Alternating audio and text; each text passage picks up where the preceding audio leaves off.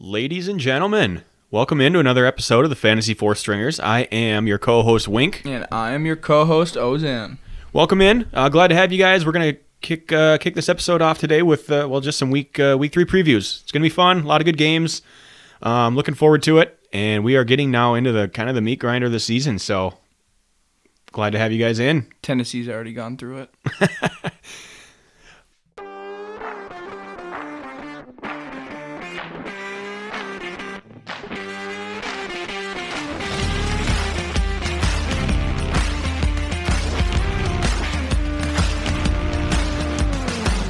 Josh Allen is not elite. Adam Gase deserves another chance. Trevor Lawrence was a reach. Yeah, he's never won a fantasy championship. The guy drafted a kicker in the fifth fucking round.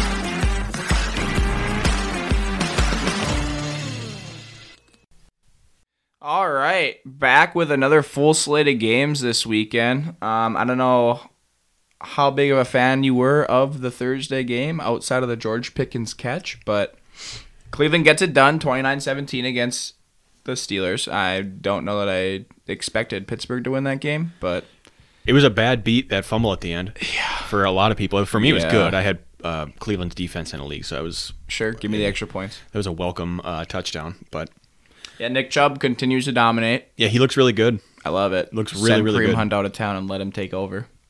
I think uh, I think they've found the formula that they want to roll with going forward. It's yeah, going to be Stefanski's got a nice little team there. Yep. They've you know, they're strong at most positions and they can really run the ball whether it's Chubb or Hunt. They they can interchange those two almost almost anytime they want and they still be able to run the offense the way they will that they want to run it. It doesn't really matter who's out there. So um, obviously Chubb is the running back that you want to be starting of the two, but I mean both have value. I mean a lot of people are going to be starting Hunt in the flex for uh, you know a lot of weeks this year. I know I've been doing it the first Right. three three weeks of the year. So And that's a terrifying scenario, and you have two borderline RB ones. I mean, Chubb's bona fide, and Hunt would probably be an RB one on over lot, half yeah. of teams so in the NFL. And when you have two of those guys, it's pretty nice luxury to have because you would kill for two yeah. guys of that caliber on your fantasy team that weren't on different teams, obviously, because a lot of people have both if they have one or the other. it it hurts it hurts to have Hunt knowing that he's never going to be more than an RB two unless he and gets traded he or can, Chubb and you gets know hurt. he can be. Yep, he's got the talent. You know he can. He you know he can produce as a top five running back. He's done it before. Yeah, absolutely. So, no, I uh, I I really like what they're doing offensively, and their defense is good. Pittsburgh, I think, is in a lot of trouble. You know, with so many of their key pieces being, you know, hurt, and that QB situation is just really not good. Trubisky's not. He's not showing it, and he never has. I mean, I, don't know what you expected there. I, don't- I don't know what I don't know what they expect thought. anything? I did. I didn't. Yeah. I don't know what they thought. You are you are. Kenny Pickett season all over the place. I You have been, yeah. love Kenny Pickett. I and it's not even so much that I think Kenny Pickett's going to be, you know, the next fucking Aaron Rodgers, but I just think that there's no way he can play worse than what Trubisky's doing right Kenny now. Small Gloves, baby. Seriously, I mean, what's what what at this point now? They're what 0 and 3? No, they're 1 and 2 because they they won uh, week Yeah. one, uh, barely. How like what It just falls down to the belief in Mike Tomlin and the fact that they haven't had a losing record since he took over. I just don't. I don't see that. I don't see how they think they could get significantly worse by putting Pickett out there. They're, they're already getting nothing from Trubisky, so it's like well, and they point. still have Mason Rudolph sitting there. It's like, when are you going to give up on one of those? To, why did you take a shot on both? I don't. I don't think that Trubisky starts the entire season. I don't know that. I don't know that I don't know that. any Can, sane head coach would do that. and if if Tomlin's legit trying to win games at some point, it's going to come down to you know him. Trubisky's being he's a hindrance for the offense. I think the L's need to start chalking up, and then very shortly They'll after, if they, I would say his leash, especially if they win the next or lose the next two games, is two games. Something like that, right? Probably week five, week six, maybe. That's um, usually about the time they pull the plug plug Yeah. because there's still enough time to turn it around if you really believe in your team. something needs to change. And it's long enough where you feel like you can justify to him that you Yeah. gave him a chance before Yep. you just pulled the plug. And I will say Najee looked for for as much as I've dogged Najee this year with the the foot injury and things like that. He He's- looked pretty good still- in, in week three, but he's not sustaining. he doesn't look explosive. not even compared to last year. He's not nearly as fast as he was last year. You can tell that's hindering him. And he doesn't have Big Ben checking down all the time either, so that's also hurt a little bit of his value. But he still he still runs hard and he still runs with power. He's going to be the goal line guy, so it's like, you know, you're still going to get something out of him. But um, I was, I, I still think you know one wrong cut and that foot is obliterated, and now he's you know he's out for the year. So I'm I'm still nervous about him, but um, I will say that he's he's showing me something anyway. I suppose that you could say one wrong cut, one wrong cut could blow anyone's foot up. But in his case, what he means by that is the probability of that happening to him right now is so much higher than any other top tier running back that the worry with Najee is very real. Yeah, I mean, any of these guys could get hurt on one play. That's all it takes with a lot of these guys. But I mean, would you rather would you rather be starting a running back that's coming into the season hurt With a Lisfranc, with nonetheless, a with a Lisfranc injury, or starting somebody that maybe isn't quite on the same level, but he's fully healthy? and had a freak injury, and that's just how it happens because that's football. We all understand that. We've all had guys go out for the year, but when it comes to taking an educated guess here, every single sign seems to be pointing to the fact that Najee's not going to make it through this season, and I think that that's what he meant by that. That's for sure. That's what worries me with cut. with Najee is is just like he he. Anytime you're coming in the season, you're already hurting with an injury that can be easily turned into a season ender. Um, it, it just works. It'd be the same thing if he had a knee problem. You know, um, you know, if he had like a strained ACL or something, it's like, oh, that that's a big red flag. or. Jameis with four fractured vertebrae. Jameis is in the same boat right now as I think Najee is for me. Where as much as it's as gonna I thought, happen. It's just a matter of when. how I, I just how how could you trust a guy with four fractured vertebrae to get through a season I mean- and play well? Hats off to him for even playing through that in week two. Yeah, because I can't imagine one Pain the everywhere. nervousness of knowing you're fully exposed on a full extension throw and knowing that someone could kill you in your four fractured vertebrae, or just the fact that every time he throws, you know he's wincing in pain. right. Yeah, so I it's the same thing with Jameis. I think, yeah, and it's with him because he's as the quarterback. Obviously, he's got his his reach is. I mean, he's got his hands on the ball all the time, and the rest of the offense is sort of dictated on his ability to succeed as well. So now that Jameis is banged up, if they, if he continues to play, it's like how much do you how much do I you know do you want to downgrade Michael Thomas or Chris Olave and some of those Olave got a lot of targets last week too. I like that, but um, when you got a quarterback that's dealing with that type of an injury too, it's like fuck man, I I have trouble now trusting the rest of the passing game options in that offense. Sure. Um, even in Kamara's hurt, like that whole offense could be sputtering for a while. And we'll we'll get into them, baby. Yeah. Um, I guess we can kick off the noon games though. I feel like we can probably go through injuries as we cover each game, as Yeah. opposed to one long list. Yeah, there's there's a lot of of overwhelming. a lot of question marks. Um, there's been a few people ruled out, but I mean, I mean, most of this is you know, it's like one name to mention, that's about it. So, um, kick it off. We what what uh, what game are we talking about first? I think we got to start off with actually one of the kickoffs, or like arguably the best games of the week, and it's at noon. It's the Buffalo Bills at the Miami Dolphins. Yeah, it might be the best game of the week. Um, here's what I'll say: Miami blew up with a crazy comeback last week. Both wide receivers had over 170 yards and two touchdowns. I think that you can expect a huge game from the passing offense again in Miami this week. Buffalo Uh, secondary is beat up. beat up. Yeah. Tre White is still obviously out. Micah Hyde is out for the season now. Um, and what's his name? Jordan Poyer is questionable with a foot injury. So regardless if Jordan Poyer plays, he's still going to be lingering and not up to speed the way he should be because his foot injury. So that's three of your four starters out of the secondary and your three best secondary pieces all out for tomorrow's game. If that happens and Buffalo secondaries are laced up against Jaylen Waddle and Tyreek Hill, I don't think it bodes well.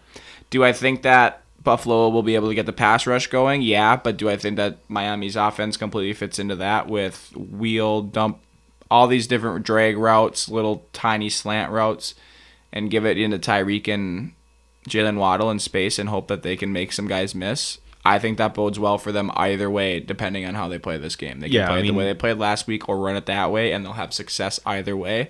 I think it's still going to be a big day for Miami's passing offense. I mean, that's Tua's strong suit is like the short game anyway. So if that's what they're going to want to do, no matter what, um, I think that there's room for them to have success for sure. And Cedric Wilson's out for Miami, so it's going to be an even bigger target share for both Jaylen Waddle and Tyreek Hill. Obviously, you're starting both of them if you have them, but I could see some increased target share with Mike Gesicki here. Yeah. I just anyone sure. that's starting for Miami tomorrow in the passing game, I would be all about. Even the pass catching running back, I am a okay with that. Yeah, Gesicki, I think, because they played him in the slot quite a bit the last couple of years. Granted, it was a different head coach, but um, Cedric Wilson being out, it's like, okay, well, we can throw Gesicki out there in, as a slot receiver. He's got experience doing that. Um, I think he's a kind of a sneaky upside option, actually. I um, actually love any. A lot of people get scared because of Buffalo's defense being the number one drafted defense for the most part this year, and how good Buffalo has worked as a defense overall. I guess would be the best way that I could put that this year through the first two weeks. That you would be scared to start someone playing against Buffalo. I would be ecstatic if I had either the Miami wide receivers tomorrow or Gesicki. Yeah, I mean, obviously those the two receivers are must starts at this point until you know until we see some sort of drastic change in their offense. But I mean, you're you're starting both of them every week going forward. Absolutely. and I think there's Gesicki- potential for not the same game as last week, but somewhat similar. I think one of them's going for over 150. Yeah, and Gas- Gesicki could have a really good game tomorrow too. I think um, Chase Edmonds is like their pass catching back. I think he could have some work as well. He he usually you know dominates sort of those third down roll kind of touches anyway. Yep. Yeah, I think I think this is going to be a really fun game, no matter what happens. From a fan perspective, yeah, for sure. Yeah, I think it's gonna be a really fun game to watch. I Um, think I'm starting everyone on Buffalo as well. yeah, Best offense in the league, you have to. Gabriel Davis, I might look into some different options who might have better matchups just because, one, he's coming off injury, and two, Miami's secondary isn't the worst in the NFL. So I don't know that Gabriel Davis has the talent to separate clearly. Stefon Diggs is going to get his either way. I think, think- Stefon Diggs succeeds. the I think way. I think Diggs because of especially now coming off of last week, he's going to command so much attention that I think there's going to be room for guys like Davis and Crowder, um, and like Isaiah McKenzie to kind of they're gonna they're gonna have to have some opportunities because you can't teams are not going to allow Buffalo to target Diggs you know 15 times a game because we've seen what happens when you do. He will eat you alive.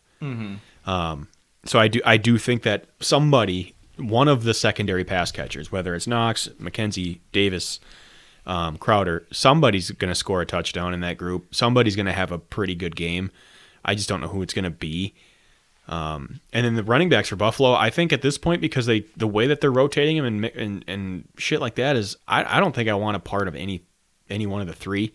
Singletary's probably the best bet, but they mix those three in and out quite a bit, and they're not exactly a run first team anyway. Um, I think you know a lot of people. The hope was that Singletary would dominate the touches like he did at the end of last season. I don't think Buffalo wants to do that.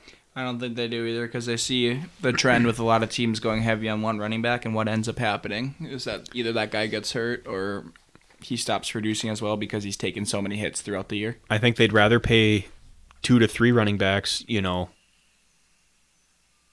like decent running backs, you know, market value money, rather than paying one running back, you know, ten million dollars to come in and, and take a bunch of the work. I, Sure. they, and they, like I said, because this offense isn't really run heavy, they're not reliant on any one person in that group. So I, I think that's their their game plan is not to, you know, for any one of the running backs to get twenty touches. I, I think it's going to be rare that you see that, and it's going to be kind of a crapshoot week to week on you know you're going to be betting on who scores a touchdown, and it could be any one of them.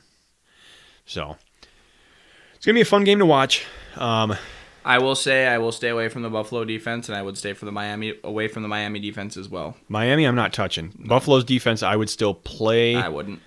but you're not gonna. I don't. They're think, gonna get lit up in the passing game. I just I can't bet I- on that. I don't think you're going to get a 15 point game out of them. And Ed Oliver game. and Jordan Phillips are both out, so the front seven is lacking, Yeah, you're.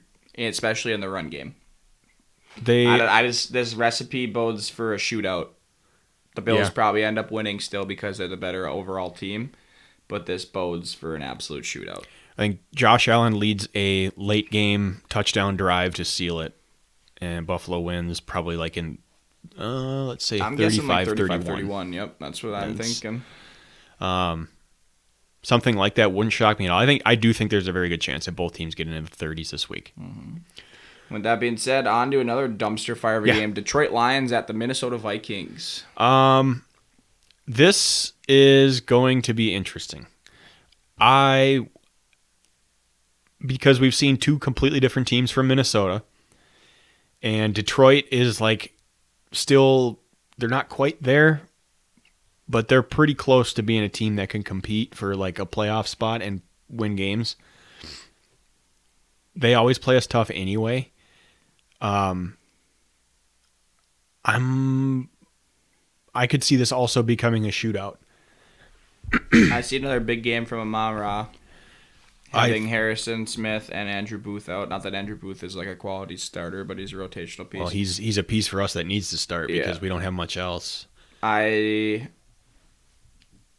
I see this game, yeah, being relative like a 28 27 or 31 28 game as well. I think this is going to be extremely close. Yep. The Lions have a lot of foundational pieces questionable. D'Andre Swift with an ankle, Hockenson with a hip, Ragnow with a foot, and Hutchinson with a thigh. Those are all four players they need to play and produce if they want any chance of keeping this dream run, quote unquote, season of alive. If if two or three of those guys, for whatever reason, can't can't go, that changes everything. I think Yes. Minnesota is then kind of a heavy favorite. But I love me some D'Andre Swift if he goes, Yeah, and Amon Ra. those those two guys are going to be cornerstones to that offense going I'm, forward. Yeah, I'm out of Jared Goff as a streamer this week. I think Minnesota's defense is too solid overall, and the ability to um, score on offense as well could get this game out of hand pretty easily. And a lot of people could say, yeah, if the game gets out of hand easily, they're going to throw more. But do you want Jared Goff throwing the ball 50 times a game? You don't. Yes. No. So and Detroit doesn't want that. They're going to try to, you know, their their game plan is going to be ball control in pretty much any game that they play. It's, um, you know, they're going to win by keeping it close and hanging in there, running the ball, controlling the clock, hopefully playing good defense, uh, and and just, you know, hoping that they make just enough plays to to to get out with a win. Um, I really hope that the Vikings, specifically on defense, because uh, against Philly they they did not make enough changes to what they were doing. You just saw it over and over and over again where Hurts would just hit somebody on a like a, a quick hitch fucking slant or a cross and then they're running for an extra eight yards. They're just giving them way too much separation, way too much room. And I know that they have some athletes that you have you have to respect the athleticism and the, the talent there, but and Detroit's not on the level of Philly, don't get me wrong. Um but the lack of you know adjustments and things being made is concerning. Uh I, I, I do think it's going to be a close game. I don't think it's going to be a blowout in either direction, and I, I kind of, I, I do get the sense it'll be a, somewhat of a shootout. I, I, I really think that there's going to, for fantasy wise, there's going to be value in a lot of, a lot of parts of this game. I know I said last week that I think Thielen was going to have a big game against Philly. That really did not happen. Um, I, I do think that's coming at some point though. They have they have to get some guys other than just Jefferson involved. Cook hasn't done much to to start the year. Thielen hasn't done a fucking thing. Madison's KJ Osborne. KJ Osborne hasn't done anything. The offensive line is looked okay. Um, so it, it's not necessarily like a protection issue. It's not necessarily a run blocking problem it's a skill problem. they're just not they're just not getting these guys involved in ways that matter. And you know, O'Connell's young and he's he's I'm sure he's learning on the fly. You know, he's he's he's a new head coach. He's a rookie. He's Nathaniel Hackett 2.0. Oh, he's better than Hackett. I'll tell you that. No, he's a hack. I'll say that. Oh, you put fucking you put Hackett on this uh, Viking squad. And they're 2 and oh. 0. They're 0 and 2 and it's not even close. You put O'Connell in Denver and Russell Wilson's the early season MVP candidate right now. He might have already won it.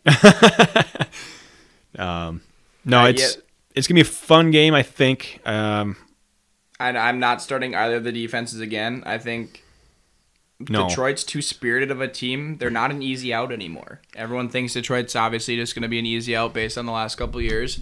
And Dan Campbell's done a nice job of changing that identity to where they don't think they're an easy out either. no, they're they're bought in. yeah, they they might lose a lot of games. They might. They won't lose as many as they typically have in years past, but they still might end up going like a five and twelve or whatever. But And I- they're going to be in a lot more games than they were last year. For and sure. that culture is changing. if if they lose 10 games or double digit games again this year, I would be willing to bet right now that at least half of those double digits are going to be score. one score or less. Yeah. I would I would call that right now and I wouldn't I wouldn't feel bad about making that bet uh, whatsoever. All right. Well, see Yeah, what kind of along. bets you have for Baltimore at New England. Um my bet is on Baltimore. Baltimore by a million. Uh, Has to be right. This is a get right game. I say that my initial my initial thought is like yeah Baltimore 100% and then I think too it's like well the fucking the Patriots just find ways to keep games ugly. Like they get you to, even if they're not Yeah, as good as they're you. dog shit. they get you to play down to their level. And so that's kind of what I expect. I think this could be low scoring. Um, I don't think you're going to see, you know, a game like last week with Baltimore where it's a fucking shootout in the fourth quarter. You know, New England can't really support that anyway. No. So Nelson I, Agholor. yeah, this I I think New England's going to go run heavy in this game. They're going to try to keep Baltimore off the field because they have to if they want to win. They can't. I don't think they can hang with the offense in Baltimore. I think No Harrison shot. Harris and Stevenson I think are the only two pieces of the New England offense that I would even consider starting. And Yeah, I'm out Even- on all. even Harris is like a flex at best right now. So oh, I'm more Harris and Stevenson here. Just because Stevenson gets a lot of the goal line work in the pass, obviously the pass catching too, but the goal line work, and I don't think they're going to be near the goal line a lot. So I think there's going to be a lot of in between the 20s running, and I think that that's where Harris succeeds more so than Stevenson does. Yeah. No, that outside of that, there's not a pass catcher in that group that I really like. I know Jakobi Meyers had a bunch of targets last week, but he in week one he didn't do a fucking thing. And because there's really not like an established alpha in that receiving group, Yeah. you don't know who's going to be The, the, ghost of week. Keel Harry. Yeah, you you don't know who's going to be the guy getting 12 targets this week. It could be it could be Meyers, it could be Agholor, it could be Kendrick Bourne. You don't fucking know, and I don't think anybody really knows except for maybe Mac Bill. Jones has to show me something too. He's taken no steps to progress in year two that have shown me any kind of belief that he's going to be consistently getting better. Yeah, And until that happens, New England's offense is a complete no go for me. Honestly, New England, as a fantasy perspective, altogether is a no go for me. I'm not even looking at their defense either. there it's no defensively. Nope, it's it's Harris and Stevenson are the only two that I would even roster. They're a very meh team. yep. And as far as Baltimore goes, big Bateman guy this week. I'm I've been saying it. I'm I'm all in on Bateman this year. Duvernay is going to continue to produce. We just don't know how he's going to get it because half of his fantasy points were from the opening kickoff Yeah, last he- week, and you can't bet on that all year. Duvernay is always, I think, going to be a low volume, high boom or bust sort of guy. I think that they're going to continue to give him opportunities in space, whether it be the weird gadget plays like jet sweeps and giving him the opportunity on putt and kick return or whatever. So that upside's still there because he is explosive. But I think you just need more consistency as a genuine wide receiver. and that's that's that's where he lacks and that's where the consistency is going to be all over the board with him um, because in the first two weeks he's had six targets now he scored three times and twice was twice in week one but last week he only had two targets in the passing game and even if you're even if you're housing the fucking the opening kickoff and getting you know you're getting six points out of him there but if you're only getting two targets for 25 yards um, to boot it's really tough to count on you know because you obviously you can't there's no way to predict special teams touchdowns and even at at best what does he give you? Maybe four four return touchdowns this year on punts and kicks and if he's if he's getting two or three targets a game in the passing game uh, on a low volume passing team that that's where my problem with Duvernay lies. I think he's obviously he's talented enough that they didn't feel the need to go out and address the wide receiver position. They traded away Marquise Brown. Um, that says a lot about how they feel like about Bateman and Duvernay as a pair. Uh, but I just the the the lack of volume there is concerning for me. And so then until until we see him the the targets start coming more like five, six, seven a game, I it's going to be tough for him to return, you know, starting starting level value. I think. Well, hey, you need opportunity. We always preach that, and we are all about it here. So unless you get a consistent opportunity, it's hard to bet on a guy like that. that's that's just it. He's worthy of being on a on a bench. He's definitely you know rosterable if you want to call him that.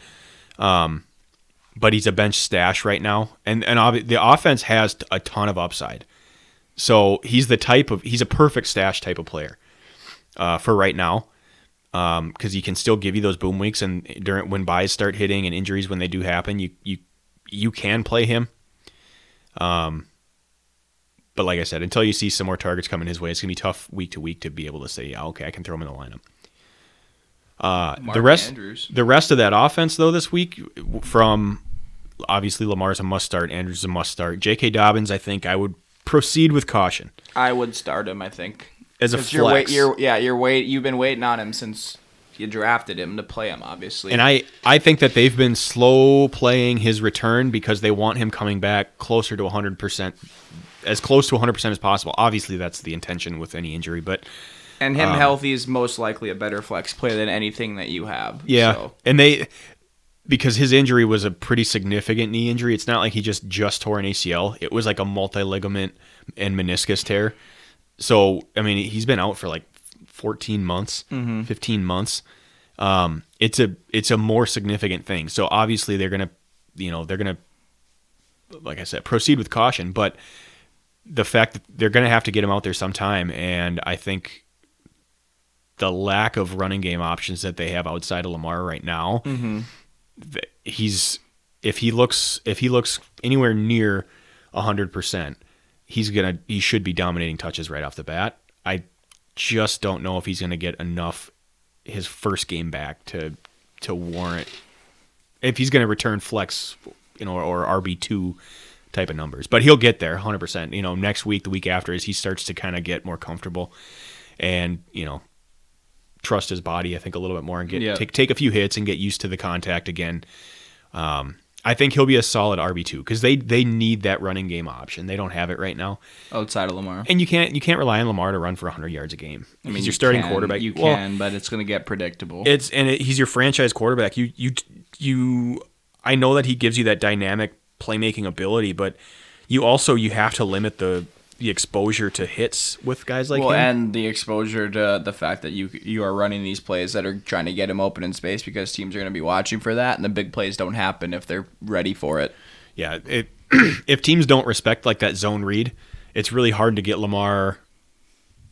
Um, it's really hard to get him open space, and and you know you can't you you can't expect him to break a seventy-five yarder in every week. I'd assume 99% of offensive plays there's a quarterback spy on him. So There there should be, yeah, there there must be, but I Yeah, think yeah. Baltimore wins. I.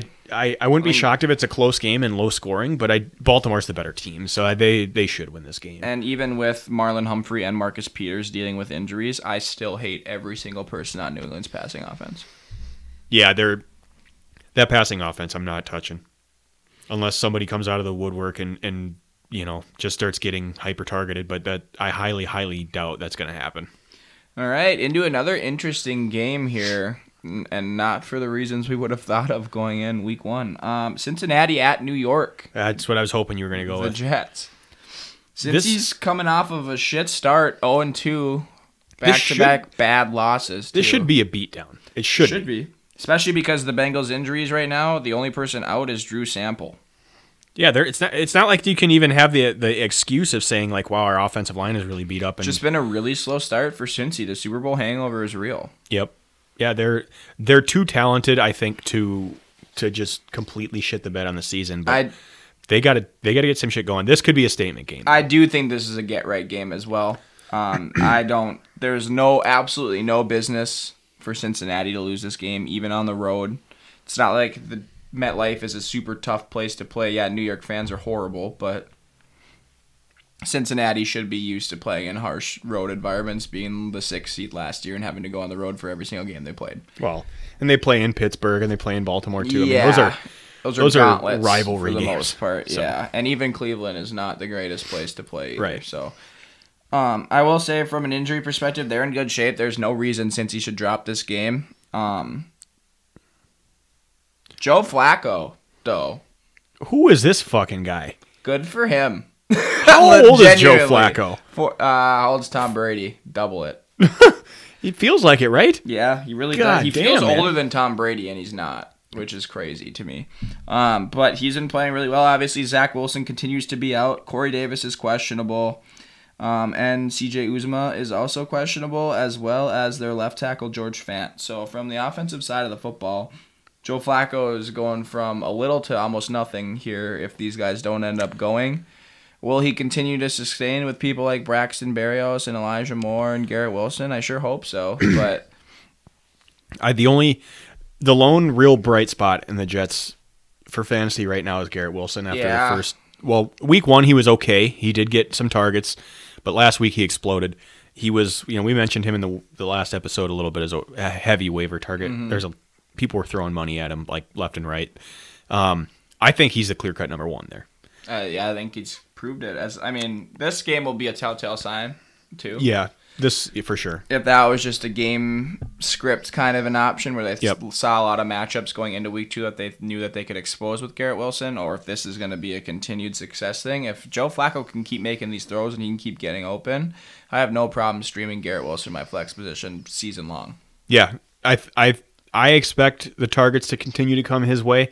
I I don't think you're going to see him get you know 13 targets No. or whatever every every week. Obviously, you can't expect that, but um, I think at this point he has separated himself from Elijah Moore as like the top Yes, top dog. I think Elijah Moore is two and he is one, And and think Moore, both know it. don't get me wrong, Elijah Moore is a great number two option. They're both super young. I think they have a lot of upside as a pair down the road. Um, if they can figure out somebody that can get him the ball consistently.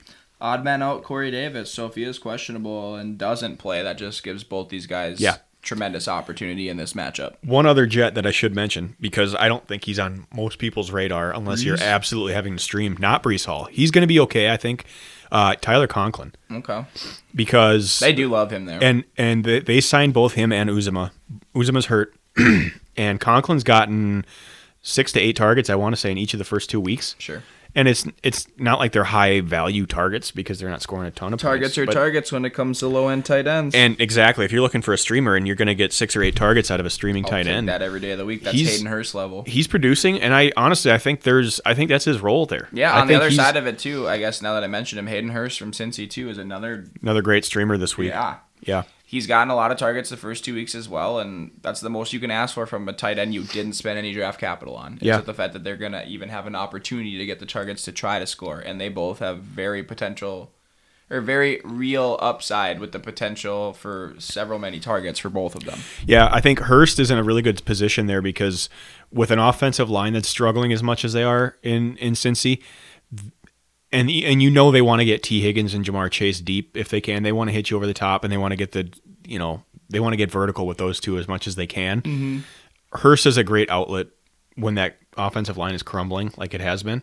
Which is shocking. So if the offensive, it. yeah, so if the offensive line doesn't improve significantly over the course of the season, this is I expect this to continue for Hurst. I think there's an a path for him to end up a top 12 tight end this year just based on volume completely in that offense. Completely unrelated. We should at that Cincinnati fan that was in our DMs on Twitter about how bad All of them? offensive line is. Yeah, Just Uh, all of the sacks. Yeah, I I got killed by Cincy fans because I replied to something on Twitter uh, before before the draft. Um, oh, we we fixed our offensive line, and I'm like, But did we you? I'm like, we haven't even seen this team play. Um, you can't you can't say it's fixed. And it's kind of showing out right now. There is not a lot of continuity there. No. So, And, and there's still plenty of time to turn that around. They did on paper get a lot better. I will say that, but um, you know, free agent signings don't make a championship team all the time. We saw it like what the the the Eagles that one year with Vince Young called them the dream team because they spent a bunch of money in free agency. Then they missed the playoffs. yep. Um, I don't think since he's going to miss the playoffs, but it, ju- just signing signing free agents does not guarantee you anything. Um, you know, Yeah, I don't. I mean, I I will say, I would stream Cincy's defense this week. I do Oh, think yeah. it's a get right game. Mhm. And because of that, I think they're going to put up a lot of points, and then you're going to force Joe Flacco to really throw the ball, throw the ball, and I think inevitably some turnovers happen. I'm a big fan of Cincy's defense this week. yeah, if you can if Cincy can get up early, they could force Flacco into into a bad bad position yeah. for sure. And that's about all I got. For That's that it. Game. Yep, Yeah. that's all. Uh oh God. I know where we're going. Las Vegas at Tennessee. Well, I think I think the best thing that Tennessee has going for them right now is that they're going to be playing at home. Is that next season is not too far away? Yeah, they Uh, they are in a we're in tough trouble. spot. Uh, we're in trouble, injury and skill wise. They just don't have the pieces they had last year to compensate for either guys getting injured or not playing well. They got rid of the big game pieces on offense. Uh, Taylor Lewan's now out for the season with a knee injury. Yeah, that's a big one. So the offensive line's even worse than it already was. Um, secondary doesn't look like Kristian Fulton's going to play, but they haven't ruled him out. He'll be a game time decision. I think it's going to be another field day. Davante Adams has given Tennessee fits for years when he was in Green Bay.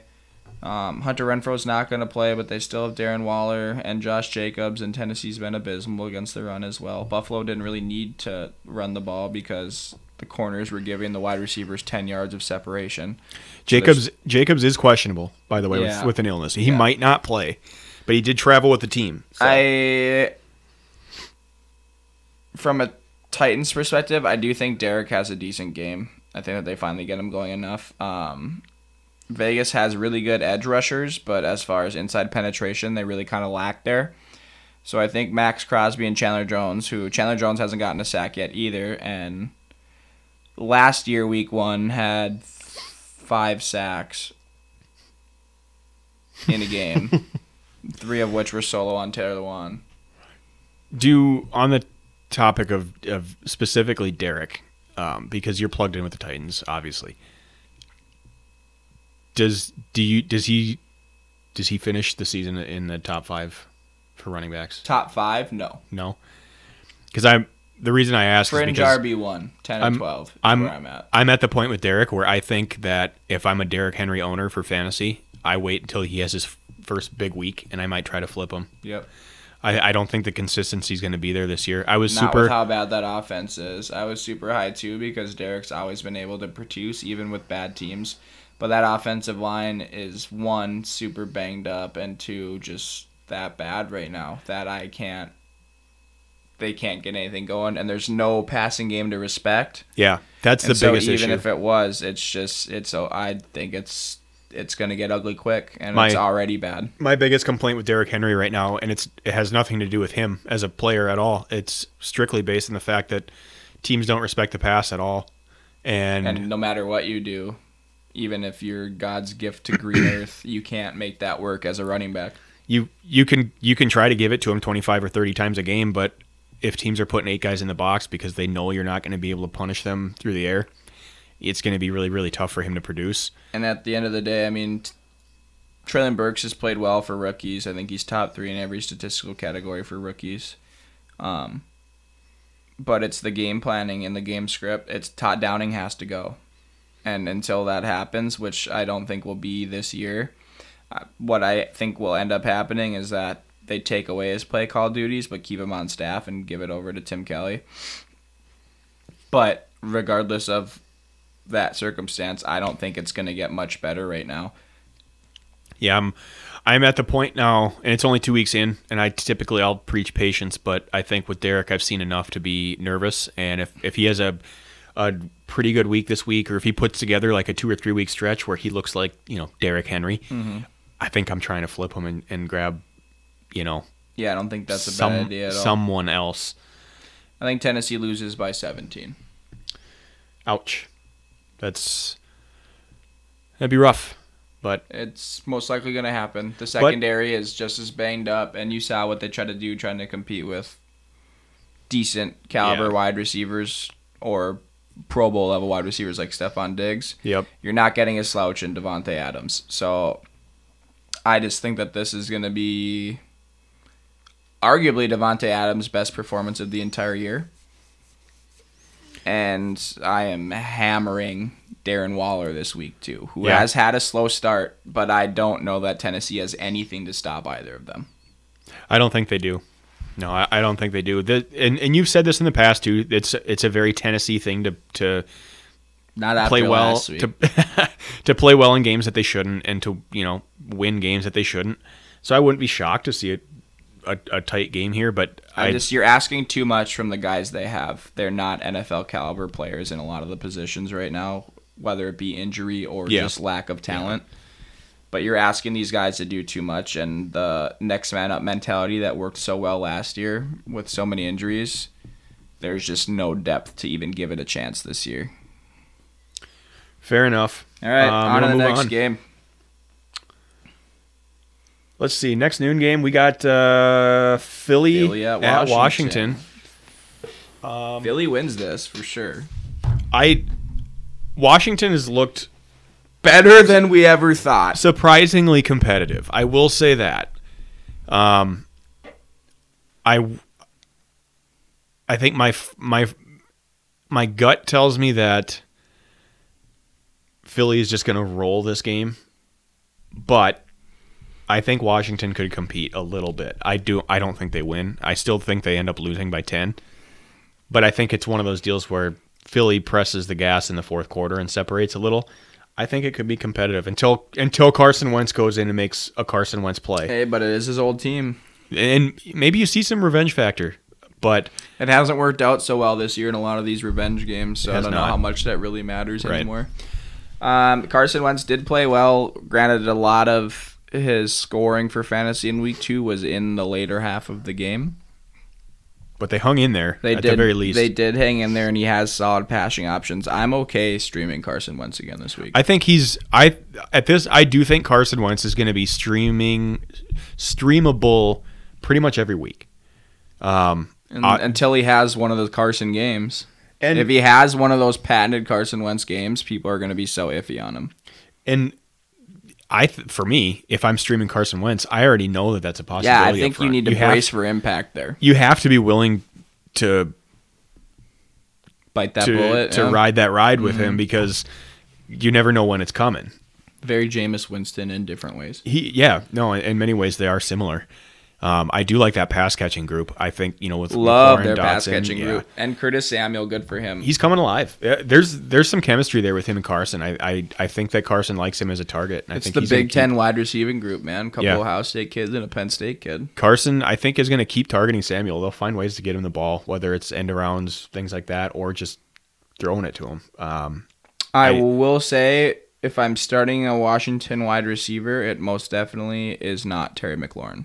Really, Darius Slay was all That's- yeah. over, all over the routes. Granted, Kirk Cousins on prime time is no, but the essentially Helen Keller. Slade, yeah, Slade. He, I don't want to say he locked Jefferson down necessarily, but they he played a hell of a game for guarding Justin Jefferson. they they pretty much schemed him out of the game. I mean, so I will say Slay still got that little bit of oomph in him. He's Mm-hmm. not horrible, and Philly's got a solid team. So if I'm starting a wide receiver, I love Jahan Dotson this week. yeah, I think uh, Slay may have lost a step, but a Darius Slay who's a step slower is still better than a lot of the cor- most of the corners in the league.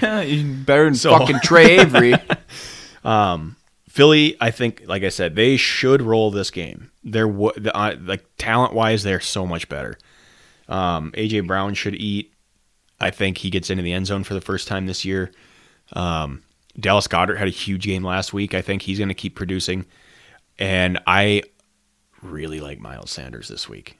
And I hate saying that because I've Washington's been dog shit against the run. they have, and that's just that's just it. Sanders has actually gotten I think they're 29th against the run right now. something like that. Mm-hmm. They're down there. They're way down there. And Sanders is actually getting more touches this year than I expected him to, based on the way that they kind of divvied it up the We last were just couple. a year too early on fucking everybody. I might have been because he's Miles he's gotten- Gaskins can still eat my shorts. but no, Sanders is he's. I don't think he's gotten to like right around twenty touches a game, give or take, because he's getting some targets and he's getting fifteen to eighteen carries. So I mean, with that type of volume and that offense, shit, man, he's even if he's not scoring a ton of touchdowns, they might take him out and put in Gainwell and and Boston Scott at the goal line sometimes, um, which is infuriating. But if he's getting fifteen to twenty touches a game with his type of talent and that offense, it's, you're happy with that. So At I'm some point, the cards are gonna fall if you continue to give him that many touches. he's very talented. He's very very talented. He's no slouch, man. The only reason he didn't start in college is because he was stuck behind Saquon. So Yeah, that's a tough spot to be in. Um, even now. So I'm absolutely starting the Eagles defense this oh, week. all over it. Give me Uh, some. Give me the Carson Wentz game now. Yeah, yeah, I'm want- rooting for here. You want this Philly- one because yeah. this could be a buffet of turnovers, or you know, like I said, you might even be a Philly fan if you're starting the Philly defense, and if that is a thing, you most definitely want Carson Wentz to turn the ball over eight Oh, yeah. times.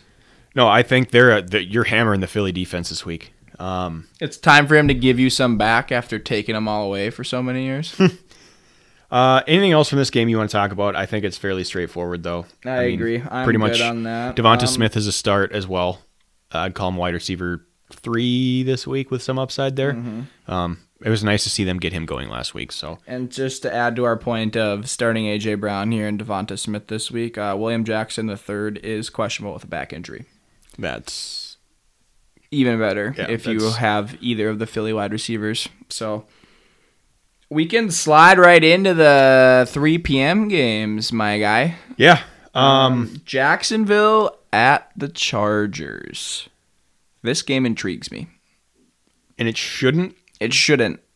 but it feels like the type of game where it could be close. The Chargers are still very much my Super Bowl favorites. They lost a tough game last week to a really good AFC team who they will see probably twice more this year.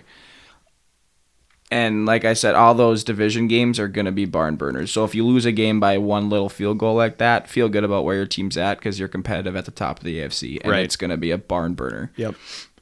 I think this game is going to not not necessarily in, in terms of win loss, but I think for fantasy this game is going to totally come down to whether or not Herbert plays. Yes, especially if Herbert doesn't play and Keenan Allen doesn't play. Yeah, Mike Williams is the only guy there, but do you really think Mike Williams is going to do anything?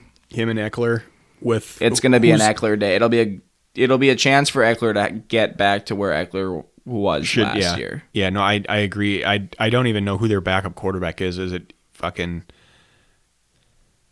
Easton Stick or whoever that was that Bryce was super high on a few years ago What are we talking about here? uh LA's backup quarterback if Herbert doesn't play Oh no, it's Chase Daniel. Easton Sticks the third string. okay He's d- still on the roster, but it'll be Okay. Chase Daniel. And I Daniels he started some games. He's not great, but he's started games, so he's experienced at the very least. He's not a big Check arm. down, check down, He's check a lot down, of check, check downs. down, that could be down. that could be Ekeler territory. Um, Mike Williams could struggle because he's more of a downfield threat, and Daniel is not a downfield thrower. But he is a jump ball guy, so he can win at those, the end of the day, if he throws a 50-50 ball, if you want one wide receiver out there, it's going to be Mike Williams. yeah, you want a six four. So do I think he's going to lay an absolute egg and make you pissed off you started him? No. But do I think he's going to have the game he had last week when he was again the only wide receiver viable but had Justin Herbert? No, I don't think Right. he's going to produce the same way. I think I I think Herbert plays. It's a rib injury, and because I think he'll tough it out in a flak I think so too. I think he'll tough it out, and because they're in that division,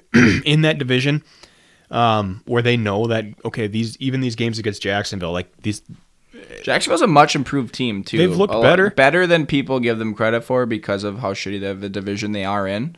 But they don't look nearly as bad now. Is Tr- Trevor Lawrence inspiring by any means, or giving me any more hope in him as a quarterback? No. But have they taken steps forward as a whole, both offensively and defensively? Yes. yeah, I th- I think um, Herbert, will, I th- I think he'll stick it out and play because they know, especially now having lost to Kansas City, they're down. There's a game in hand for Mm. Yep. Kansas City already. They can't give this game up you to they Jacksonville. they not have in the AFC. they have to keep pace at the very least. So, I mean, every game's a must-win game, but this is especially like this. They And- need to make it through this and keep pace now going forward because And it's they're at already home. they're already behind the eight ball. So, Yes, I agree. um, I will say I'll start the Chargers defense all fucking week Oh, yeah. though, baby. Trevor Lawrence Turnover easily- machine. Yeah, you could easily see like three picks from Lawrence this week. Uh, J.C. Jackson is doubtful. That is the one big loss for the Chargers. But I will say the pass rush has been able to get there, and the offensive line for Jacksonville has not shown me enough improvement to make me think that they're a viable option to protect him and keep him upright all game. Yeah. Um, Gerald Everett is another name from LA that I want to mention because he's actually been getting some ta- targets the last couple weeks, and I don't know where it's coming from, but he's producing. Um, so I'm actually the first few games that we've talked about now. We've already we're starting a little list of streaming tight ends that we really like between him, you know Everett Hurst and and uh, who was the other one? Conklin. Conklin. Um, yeah. There's some good streaming options out there. So if Gerald Everett is still out there on waivers right now, you might want to go give him a grab because it's a high high powered With offense. his consent. Yeah, always.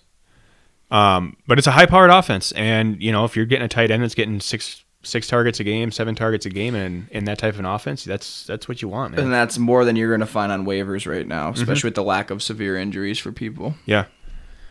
Um. Also, quickly, I'm going to change directions.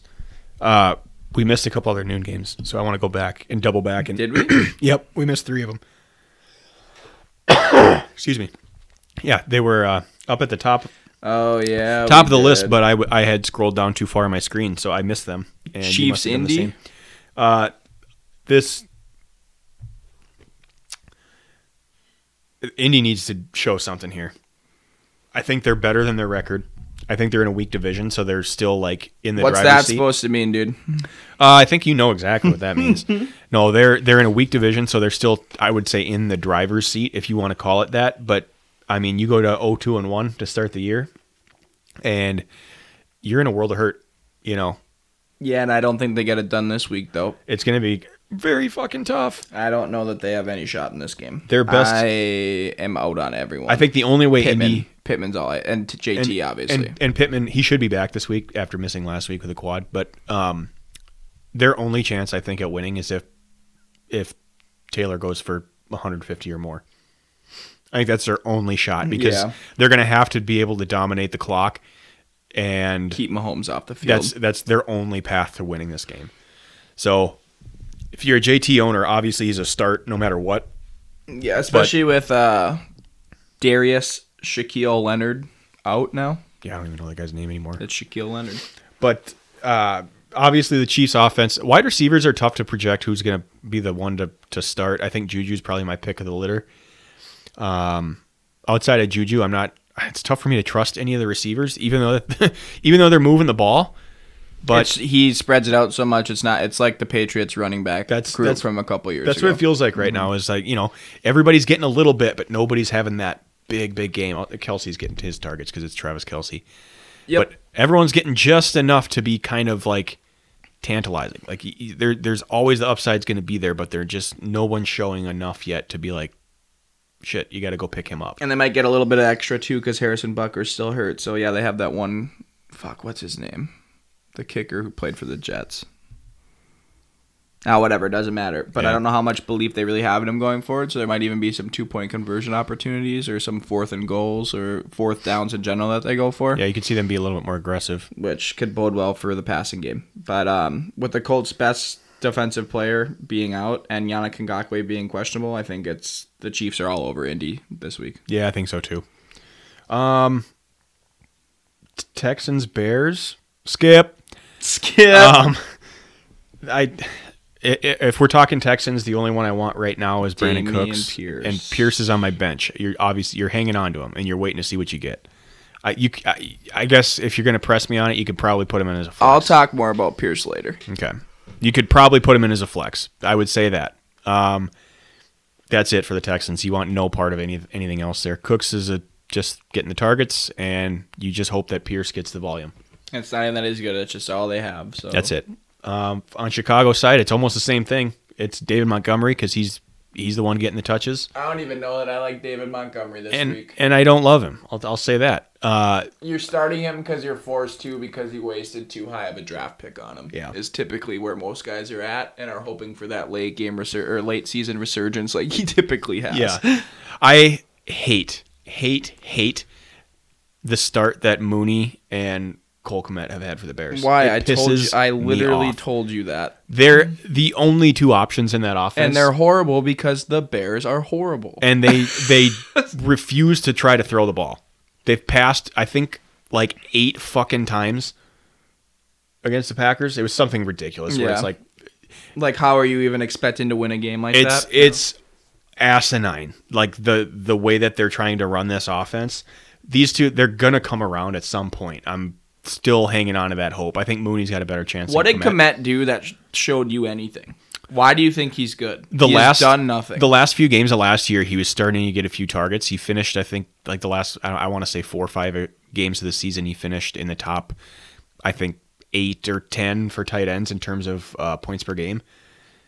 And the hope was that he would continue that. Yeah, that's just And- pennies on the dollar for me when you get to that point in tight end consistency, though. That I just And I thought I was thinking like, okay, well, if he's the number two in this offense for passing, and he can get a, throw a few touchdowns in there, get a you would tight end. you would be. most. I, yeah. I was hoping like you could invest, you know, a, a tight end ten pick in him, or Yeah. like you're getting him late in a draft, and Yeah. might get tight end six or seven out and of him. just bet on the upside. Yeah. That was that was my hope with him. Sure. And it was the same same sort of thing with Mooney, where you're I'm hoping you invest like a wide receiver four pick in him and get like a wide receiver two based on his volume. I still think it they could get there, but fuck man, I want to strangle their offensive coaching staff. Dude, their whole offense is bad. Just uh, poor Justin Fields. Yeah, that guy's gonna get his career ruined because he ended up in Chicago. I demand a trade after this year on my rookie contract. he there he's got no chance to succeed there. Nothing. There's there's nothing there for him. If I'm him and his agent, I am furious at what the Bears did in the offseason. I'm just furious with Chicago as an organization. If I'm him, I'm I'm I'm not even kidding. I would probably go into the fucking front office after the year and say, "You get me some fucking help." or I'm out. Like what what how do you expect me to Don't do even anything? exercise my fifth year option. That's how out I am. How do you expect this dude to do his job when you're putting this on the field around him? It's and how can you expect anyone from your fan base to want to come to the games? Seriously. If I'm from Chicago and it's like, hey, you want to go to a game this year? It's like, you know what? I'll save that money and I'll go to a game maybe next year. Yeah, how much are they? Pay- how much are they paying me to go? Is what my response would be. It's it's it's just it's so bad. It's frustrating. Um, enough with that horseshit game. We got one more noon game that we missed. It's Saints Panthers. Uh, I I don't know how to feel about this one with the Saints. They're so fucking beat up, and we talked about them earlier. and, and huge pieces. Right. Jameis Winston, Alvin Kamara, Taysom Hill, Ryan Ramczyk, Marcus Maye. These are all huge pieces that start 90% of snaps for them. And that's what worries me. It's like, And it's oh, like, if man. Jameis can't go, I'd feel a lot better if Taysom Hill wasn't on the injury list. And I don't even know that he would start necessarily because they have. Andy You Dalton. just have more, more so options and a guy that something. knows the offense and knows what to do in certain situations. It's still, you're in much better shape than the alternative. yeah, it's It's- it's hard hard for me to buy into that offense right now. There's a lot of question marks. If Ramczyk is out and Jameis is out, especially Ramczyk though, I'm out on everyone in New Orleans this week. yeah, They have too good of a front in Carolina to rely on Alvin Kamara without either of those pieces to do anything consistently.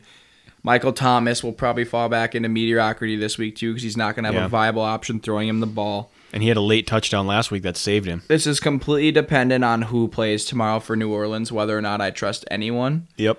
if Jameis plays, I am comfortable starting Kamara, no problem. Yep. If even if Ramczyk doesn't play, because it frees up enough options where Jameis can still huck the ball deep, I'm okay thinking that Kamara can get out of that. If Ramczyk plays and Jameis doesn't play, I'm still okay starting Kamara. If the combination of those two do not play, I am out on Kamara. I think if you have Kamara, you're probably starting him because You have to. you picked him probably in the second round, if not the second. I'm just saying, expect a horrible game. I mean, not- you're, you have to start him based on need, but Yeah. do not expect him to produce Alvin Kamara it, numbers. it could be an ugly result for sure. Um, and and then for It's Carolina, asking too much. It's just asking too much. Yeah, and then for Carolina, the matchup is a tough one with New Orleans' defense.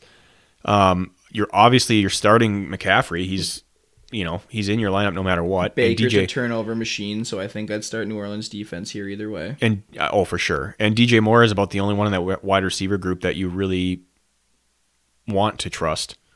I don't want to trust Robbie Anderson, and I- there's nothing else there. Right. I think know? I'd start both defenses if Jameis and Ramczyk are out as well. Yeah. Uh, Carolina's a hammer pick for me for a streamable defense. I think that's lovely. this could be another low scoring game for New Orleans this Mm-hmm. week. Um, very similar to what we saw last week with the Bucs. I think you could see less than 20 points scored by by both sides. Yeah. You know, I I do think that this is going to be one of those divisional games that's kind of like the NFC West in years past, where you get the Rams and the Seahawks, and the final score is fucking seven three. yeah. Yeah, that it, it would not shock me at all if you see. And New Orleans has been in one of those games this year with Tampa already. And what do you know? Division game. So it's just. Yeah, I think. And I yeah, think Tampa ended up scoring 20, I think is what it ended up being Well, there was 20 a to pick 3. six in there. Yeah, and and late. That game was 10 to 3 until about 5 minutes left. yeah, Actually, I think it was 5 minutes left when they scored the touchdown to go up 10 to 3. something. Yeah, I think it was something like that because it was three three late in that game. Very uninspiring and very much how I could see this game going as well. Absolutely. All right, well, let's get back into the three o'clock games. Yeah, we only got a few games left, so Yeah, we're Um, kind of cruising, man. yeah, we're we're we're getting along. Um, and it's it's hard not to get off on tangents and stuff, but when you have you know 15 games a week to cover, it's you kind of forces you to keep the blinders on a little bit. Well, we also probably care more so than we should about fucking Baltimore and New England when yeah, there's a couple of these that it's like I said, where it's easy to go off on a tangent when there's something to talk Well, I, about. you, I could get excited about any NFL game if I talked about it long enough. It's just a matter of getting myself excited. Um, Rams Cardinals. This could be a fun one. This would be one of those games that I love these division games. Yeah. In my opinion, NFC West games over the last five years are that and the AFC West are the most fun divisions to you're- watch, this is a this feels like a game where you could see some crazy shit happen. and I'm here for it. Like, and I don't even mean crazy like it's going to be a you know massive shootout or anything like that. I just think you're going to see some some play where Kyler's just running around like last week, you know, against the Raiders. What if, dude? What a good week of football last week. It really was. There was some crazy like the Three, the Jets, three good, good games. the Jets Browns game was great. This fucking Cardinals Raiders game was awesome. and the um, Miami Baltimore game. Yeah, that was an aw- that That's what I'm saying. Like, three ridiculous was three finishes. ridiculous finishes. you know the the Bills game was awesome. Um, it was just a good week of football last week. Yep. fly Um, Eagles fly.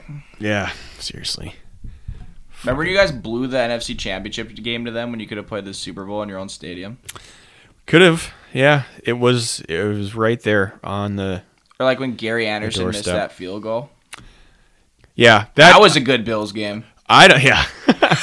I don't put I don't put that on Gary. He missed that field goal, but Wait, who are you playing? Atlanta. It wasn't okay. I don't know why. Even, the Bills are in the complete opposite conference. I don't know why I thought you were playing the Bills. No, that that game should not have come down to that field goal. There was other things that happened in that game that I uh, will say you were still up seven when you missed the field goal. so- Correct. Correct. And the defense still let them go down and score, and they still let them score first in overtime. So they had their chances in that one, but I don't put that on Gary. Hard to hard to blame a kicker that didn't miss a single kick or extra point the entire season. Who should we blame? Brad Childress. That guy hasn't been blamed enough. Yeah, fucking that guy. I think if we had a different head coach in 09 when when we lost to the Saints, uh, we probably would have been better off. I don't like Childress. I just was not a fan ever. But anyway, again, tangents. Um, Tangents.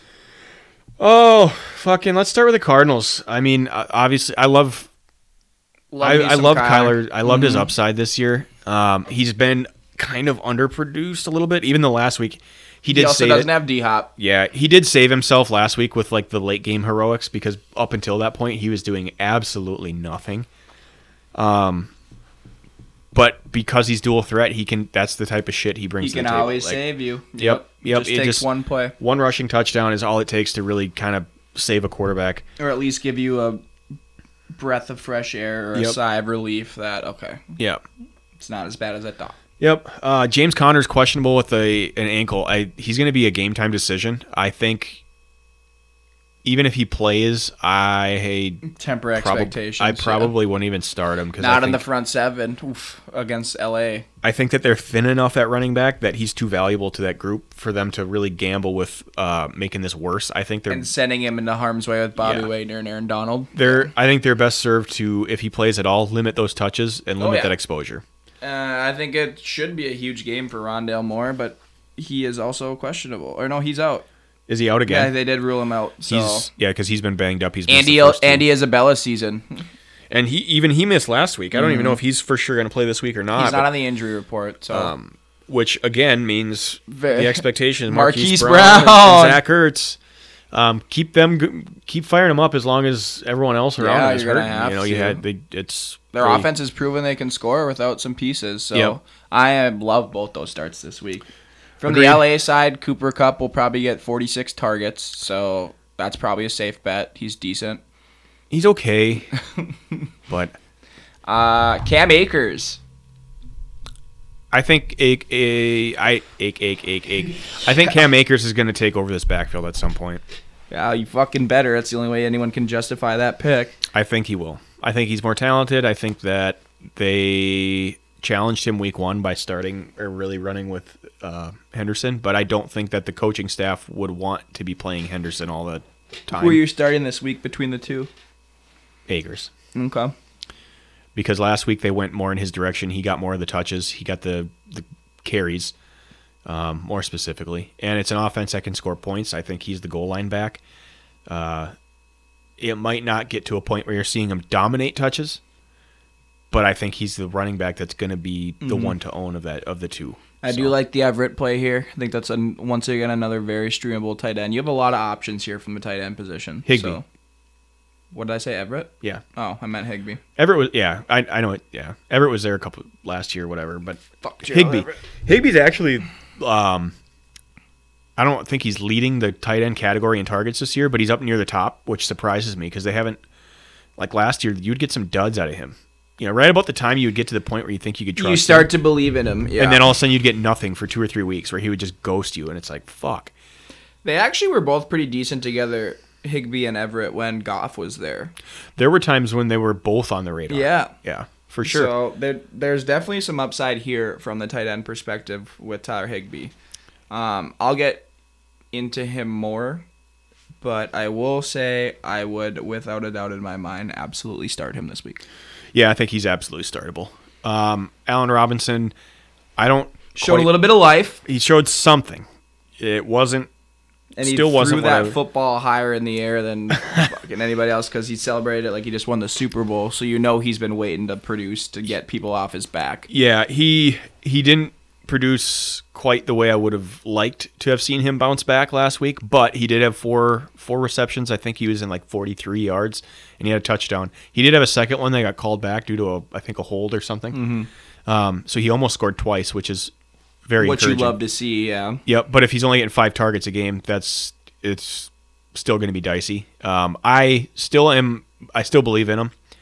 Uh, I think he'll come around. They're going to find ways to get him the ball the same way they find ways to get Cooper Kupp open in space.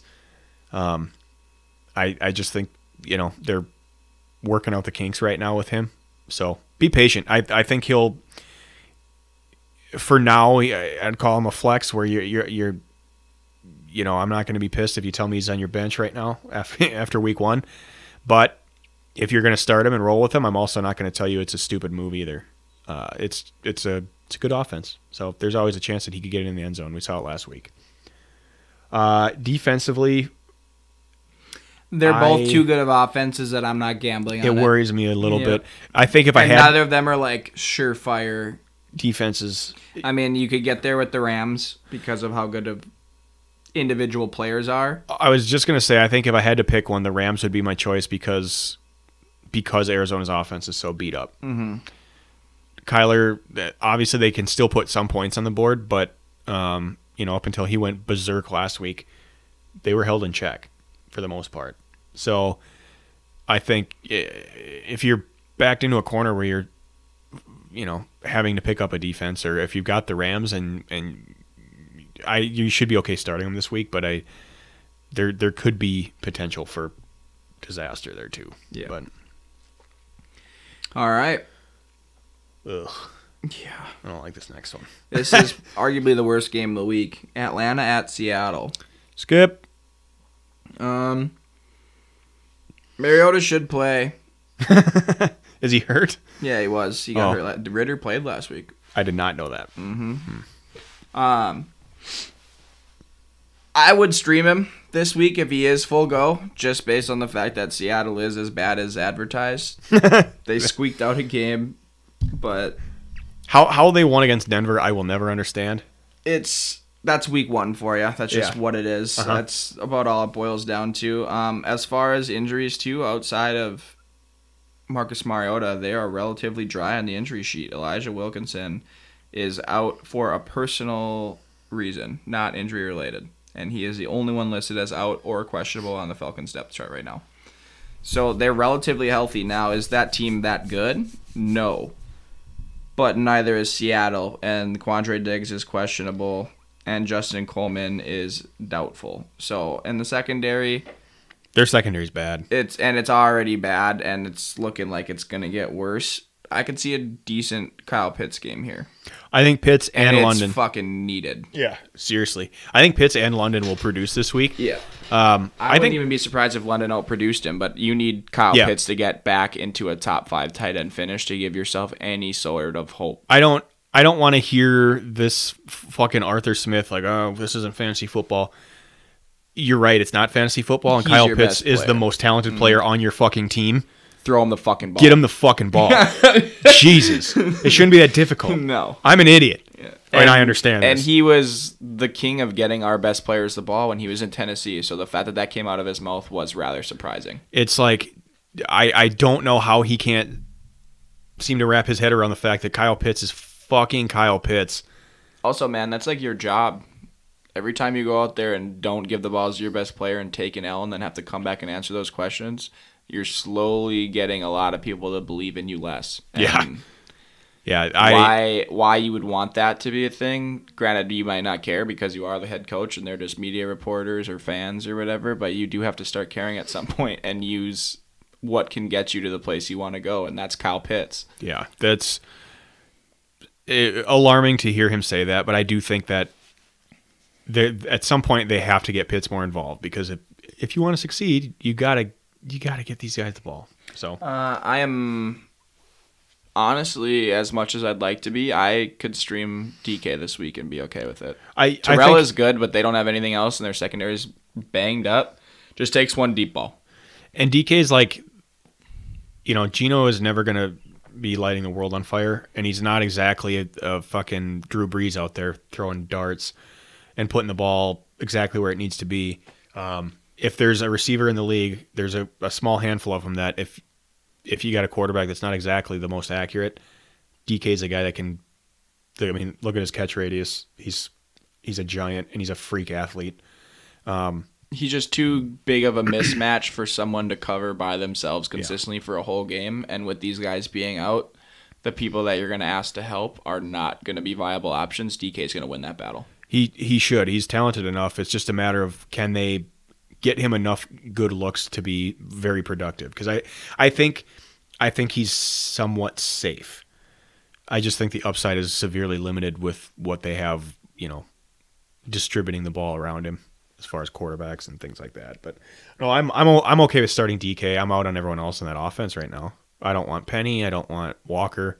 They don't seem to have a real firm uh, grip on their running game right now. And Tyler Lockett's always just a fucking. He's just a crapshoot. So I'm out on Lockett. Um, realistically, I I could probably list.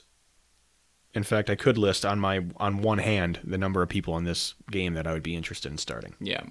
So that that says about all it needs to say. I mean, defensively, I don't want any one of them. So No. I mean, I don't think you could talk me into either. no, it's and it's it's not that it's it's not like it's a bad matchup for either defense, but both defenses are just not good. So Yeah, right. Doesn't matter how good of it. Yeah, I just No. I'm, I'm I'm with you there. I am very much with you there. all right, um, let's move it along now to a much better game, at least on paper.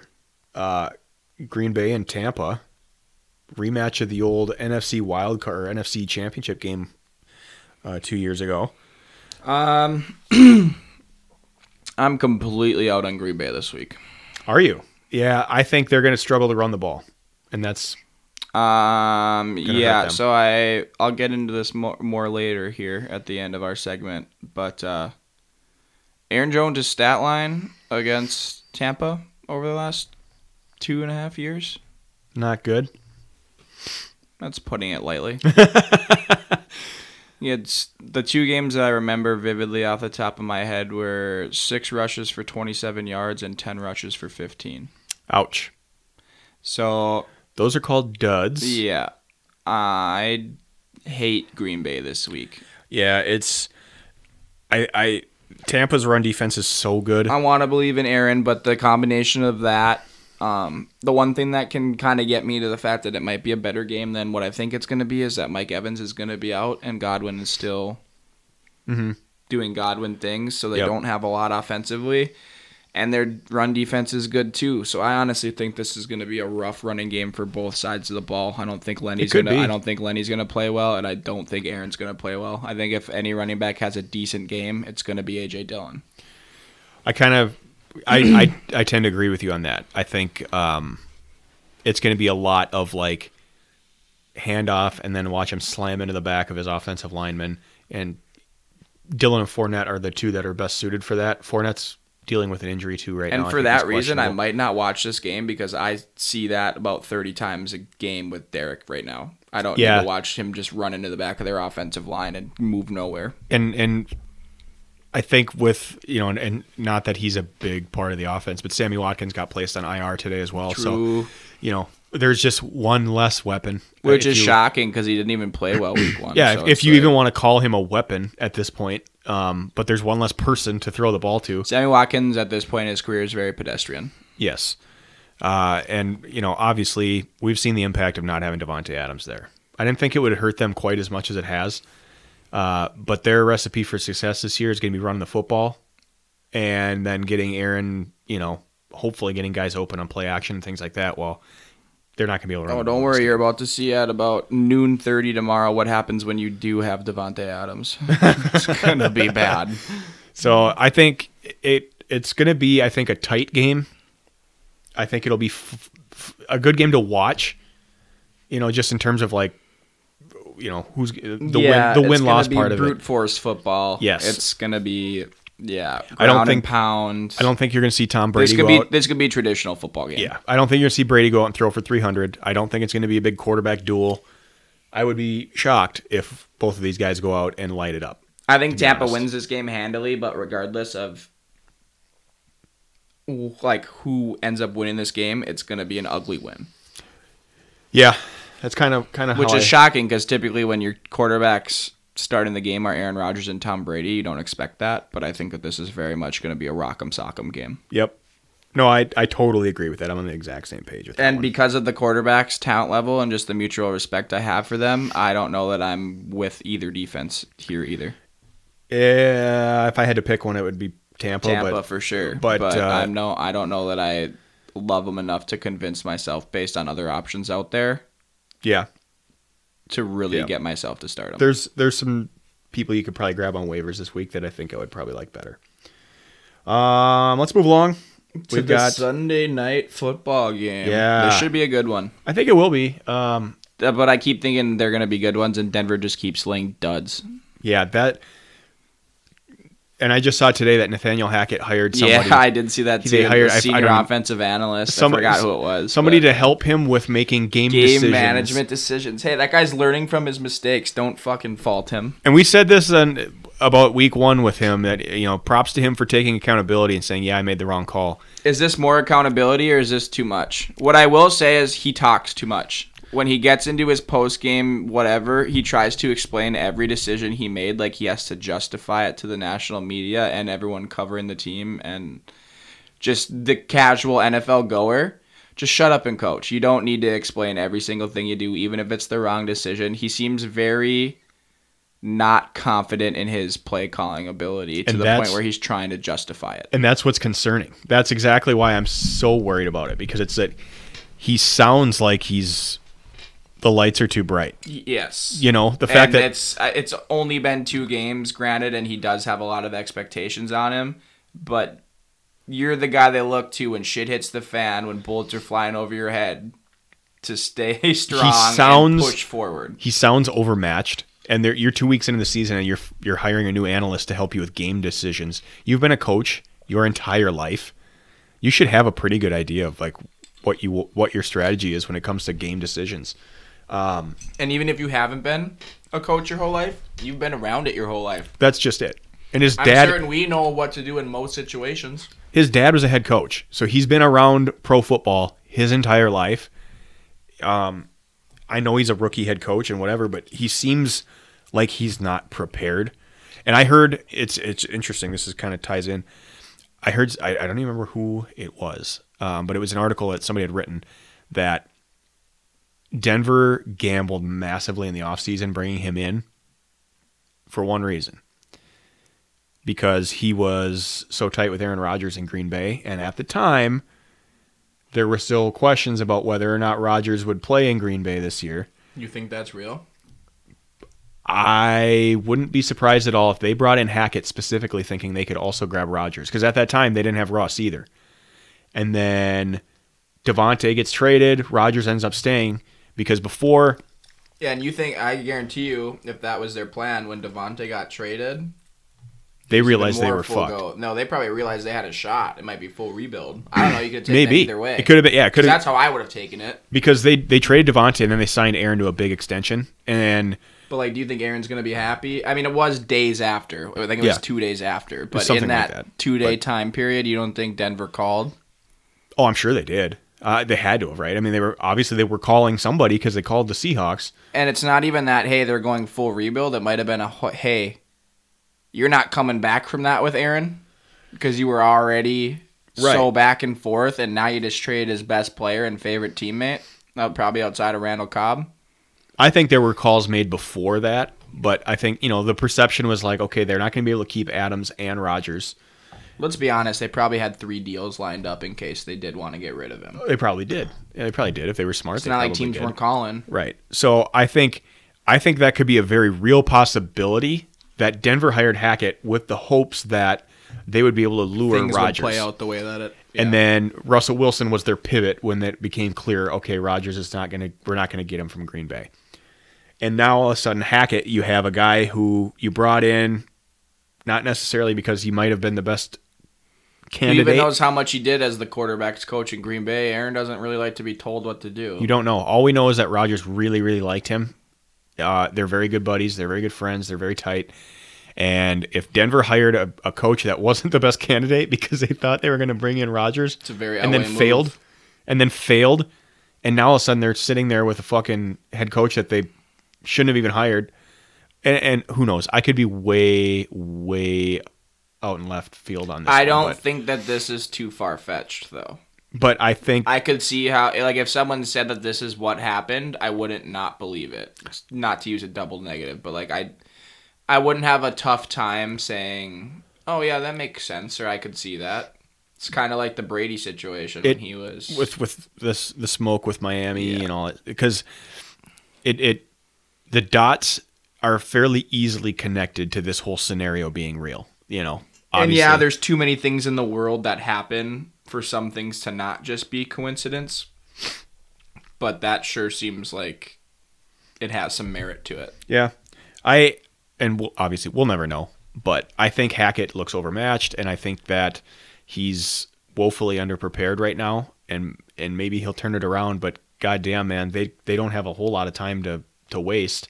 You know, you got Russell Wilson's what 34, 35, mm-hmm. like, and I know they just signed him to a fat fucking extension, but he doesn't have a ton of years left. Dude, I genuinely think if I won the lottery that I would pay to have insiders on like almost every team. Hackett, yeah, that'd be cool. Hackett could legit be a one and done coach if this year's a train wreck, because you. I I think the ship's gonna get righted. I don't think that it's gonna be a train wreck. I don't. Seattle's out of the conversation for sure. Yeah, I mean, I if if if they absolutely shit the bed this year though, and Hackett looks like I feel like he's looked so far. Oh, I see. Where year. I thought you were going with this was like you thought he was going to be done and then maybe go somewhere else. And I'm just thinking about teams that are going to probably be out, be out a head coach next year. And I do think this is Pete Carroll's last year. No, in I Seattle. it could be. I think I think with Denver, if they I, yeah, I know. I, I just didn't know where you were going yeah, with if that. if Denver looks bad the entire season, I think Russ says we No. need something else. Oh yeah, head coach wise. I Yeah, I, think thought Russ you meant says- like he, I, I'm reading everything Yeah. wrong right now. No, I think I think if the season doesn't go the way Russ wants it, he's got enough pull Yeah, where he says, sure. "Look, this guy's not the one, and I don't have time to waste. Well, the you thing- find me somebody else." And on top of that, too, Elway has very little room for error here. I don't know that people want him to continue to be around if he continues to make decisions like this. And for that reason, I think whatever he needs to do to make it work with Russ, he's gonna do. Right. And if Russ says this is not the fucking guy, get him out of here, he's gone. They are they are tied to Russ way more than they are. Oh, tied to Oh yeah, they're Hackett. married to Russ. They are absolutely they are in They bed just together. they just took fucking Nathaniel Hackett to a mini putt first date. That's basically where they're at. so, I it wouldn't shock And me I at all if, if it. Denver if Denver looks bad the rest of the year. I wouldn't be shocked if Hackett gets let go after one year. I just I I would not be shocked in any way. Like especially if they go like six and 11, 7 and ten. Yeah. That kind of thing. Yeah. Which is I think seven and ten is the floor for them. I don't think that they do worse than that. I think they're too good of a roster overall. They are good. I mean, that's that's the other side of this coin. It's is- just that division is so tough for Yeah. one. this is all me speculating Yeah, because I I team do is very think talented. they figured. I think Russ is too good to not keep them in most games. That's really what it comes down to at the end of the day. Is if you have a good team and a bad quarterback, when you're getting shit tossed or things don't go your way early, there's typically not a way back.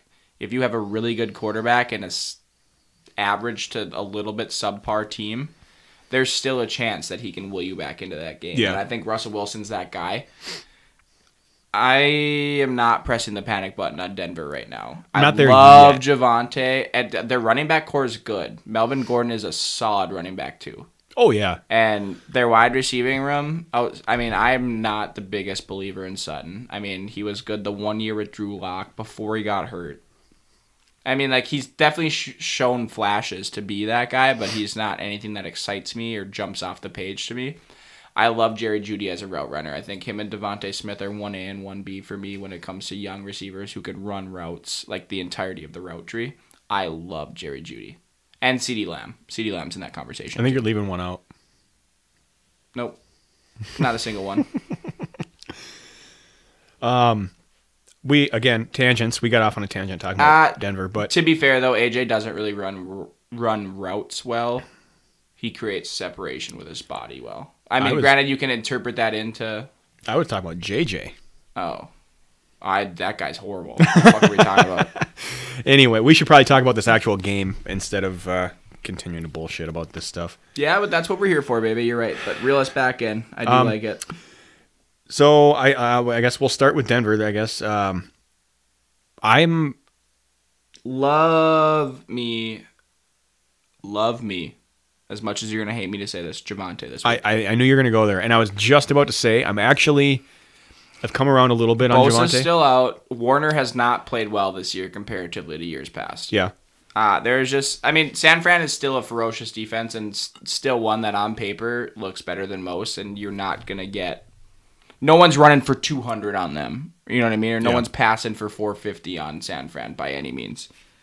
But I do think that there's much more opportunity than people think I think like to get yards and score on this defense. I think that normally the way that they split touches between Javonte and Melvin Gordon, it would be a concern for me and a lot of other teams. But it seems to me that the way that they split it and the way that they get Javonte the ball allows him to be very efficient with those touches. Well, yeah, that's the. I literally was just gonna tie into that, so I'm glad that you said that. Last year, Javonte was arguably the most efficient running back in Um, football when he had the ball, and this year, um, week one was a little shaky, but week two went right back to a great efficiency rate. I do think long term, Javonte's gonna be fine. It was I- just one bad week, and people I- are gonna press the panic button because it's the first game of football they've watched in a year. I came into this year thinking that it would be very, very tough for Javonte to outperform kind of how he finished last year.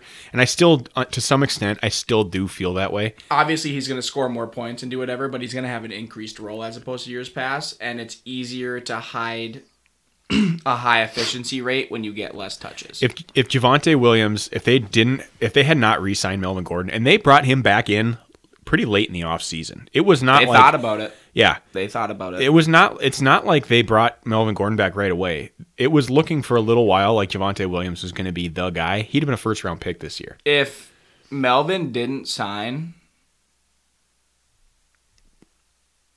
I think he's He's toe to toe with Dalvin. he's he's a top. I think he's toe to toe with Dalvin back. on the back end of the first round. Yes. I would consider that. If he was the only guy, especially with Russ coming over, like oh, before Oh, yeah. obviously week one, I I think I would firm. I I could firmly say that I would probably bet on Javonte over Dalvin at that point. I probably because I got Dalvin in two different drafts with the tenth overall pick. I, if it was between him and Javonte Williams, if Melvin Gordon was not in the picture, would have been very tough for me to pass Fuck, up man, that Javonte Williams. He would have been a just monster. It's it's just one of those things. He is so efficient when he gets the ball. It's almost like a surefire thing. You give this guy more opportunity, all he's gonna do is succeed. You know, and the efficiency, if he you increase the volume, the efficiency is going to go down some. It's not like you can expect him to average, you know, six six no, yards you can't carry. but- expect anyone to. He's not Barry Sanders. But if you go, if you take him from a 55 45 split in touches and you start giving him 75% of the work, I mean, I'll take the efficiency and he loss. still has pass catching upside Yes. too. Like there is no part about Javonte Williams that I don't like Yeah. as a fan or as like an actual person. Like if I'm looking at it logistically from someone who wants him on my team, there's no reason you should not want Javonte Williams on your team. yeah. No reason. No, I, I, uh, I'm, I'm softening my stance on him because I was, I was, I I'm, wouldn't I'm very apprehensive with guys like that that get limited workloads and have really high efficiency because it's really easy to have high efficiency when you're only getting and, five to eight carries a game. and that can be Because you break one off, Yeah.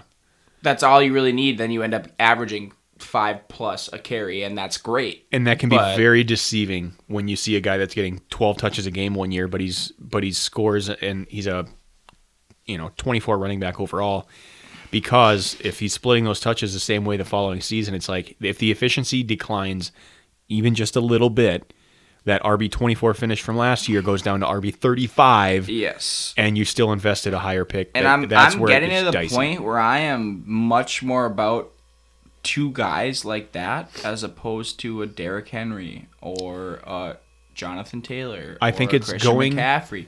That doesn't sustain regardless, and when you lose that, you lose everything. The league is as opposed to losing half of your efficiency. Say AJ Dillon goes down, still got Aaron Jones. the league is going that way. Say Nick Chubb goes down. Yeah. Still have Kareem Hunt. Like it's it has to go that and, I mean, it's it's slowly transitioned that way over like the last 10 years I would Yes. say a lot of teams like starting with like the Laurence Maroney era Yep. a lot of teams started to run two running back systems because it worked because that is too much to ask of someone to get hit 30 times a game for now 17 games a year Yeah. and then go into the playoffs and expect more yeah, it's, it's, it, that's just too much. Oh, season after season, that's gonna add up. I don't care who you are. Derrick Henry's a fucking freak of an athlete, and a freak of a human being overall. And even he, I, I knew it was gonna happen, but it's just one of those things that I, I hope it doesn't happen because wouldn't that be nice? And it hasn't happened yet, so I'm gonna ignorance is bliss kind of a thing. I don't think it's gonna happen, and then last year happens. To, Yeah, out for half the year, and it's just one of those things. Yeah, we got the one seed. We were not a one seed by Oh, any means. God no. By any means. I don't know how they got there, but no, the league we've seen it. The league is going that way now, where you know the running back by committee or having two I think it has to. two really quality running backs versus having you know one guy that gets the ball twenty five or thirty times. It's because you can keep them fresh. You see these efficiency numbers Mm-hmm. with some of these guys rising, and I And think just workload. fantasy in terms of fantasy now it's starting to evolve that way as well where people are starting to say you know from a value perspective instead of investing that high high draft capital in one guy that you hope is going to get a ton of touches Top if you can PPR wideouts. you can you can you know if you can find value in, in the second third round and This is- it's And I do think that this is very relevant to this year. I think it's starting to change. And I think this year was the first year where it started to change. You had Justin Jefferson going like third overall in Yeah. a lot of drafts. Yeah, Ja'Marr is- Chase going super high. Like people are starting to realize it's yes, going the, the biggest value in fantasy is having two good running backs. If you have two top 10 running backs at the end of the year, typically you end up probably winning the league or placing top three. You lose the game to go to the championship and win the third place game, or you lose the championship, that kind of a thing. But just the usage rate of the running backs is going down so Yes. much to the point where we have to draw the line at some point where yeah this guy is the premier running back but if it's say an Aaron Jones, you have the AJ Dillon in the background, or if it's Christian McCaffrey who doesn't have a backup, at what point is he going to get hurt, or at what point are they going to start lessening his workload Yeah. Yep. to try to maintain his health for one, and two, just consistency as an offense overall. when you see you see offenses throwing the ball at the rate that they're throwing them now, and the it especially this year, it feels like the wide receiver position as a whole, the gap between their value and the value of running backs, like a top end wide receiver, Is a lot higher than years past. the gap is narrowing. Where the wide receivers are starting to catch up now because you see guys like a Diggs that's getting 12 targets a game and he scores, you know, goes for 150 and three touchdowns. Not that you can, that, that's obviously it's a little Uh, bit of an, an outlier, outlier. yeah. However, um, you're seeing more top end receivers that are finishing the season with 15, 1600 receiving yards. Quarterbacks throwing for 5,000 passing yards or 4,500 yards is the standard. or, You know, 4,000 is the standard now.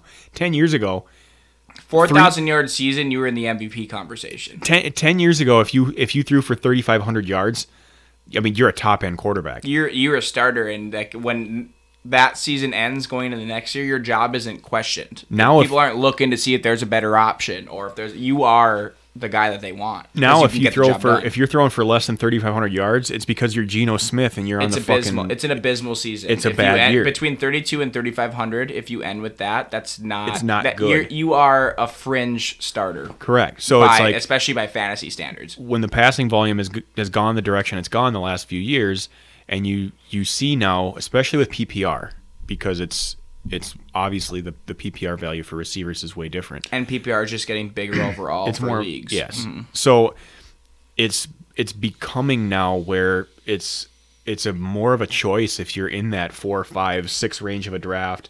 Okay, do I pick a Dalvin Cook or a fucking a Derrick Henry that you know Or do I want a game breaker Or are you- Ja'Marr Chase? you or take a receiver that is I think the receivers Because they're both game breakers, the risk for injury is just so much lower. I that's exactly what I was just going to say. I think now the risk, I think receivers as a position are becoming the safer option. Yes. It used to be the From an running injury backs, perspective. The running backs were the safe option because the volume they got and receivers were tough to predict.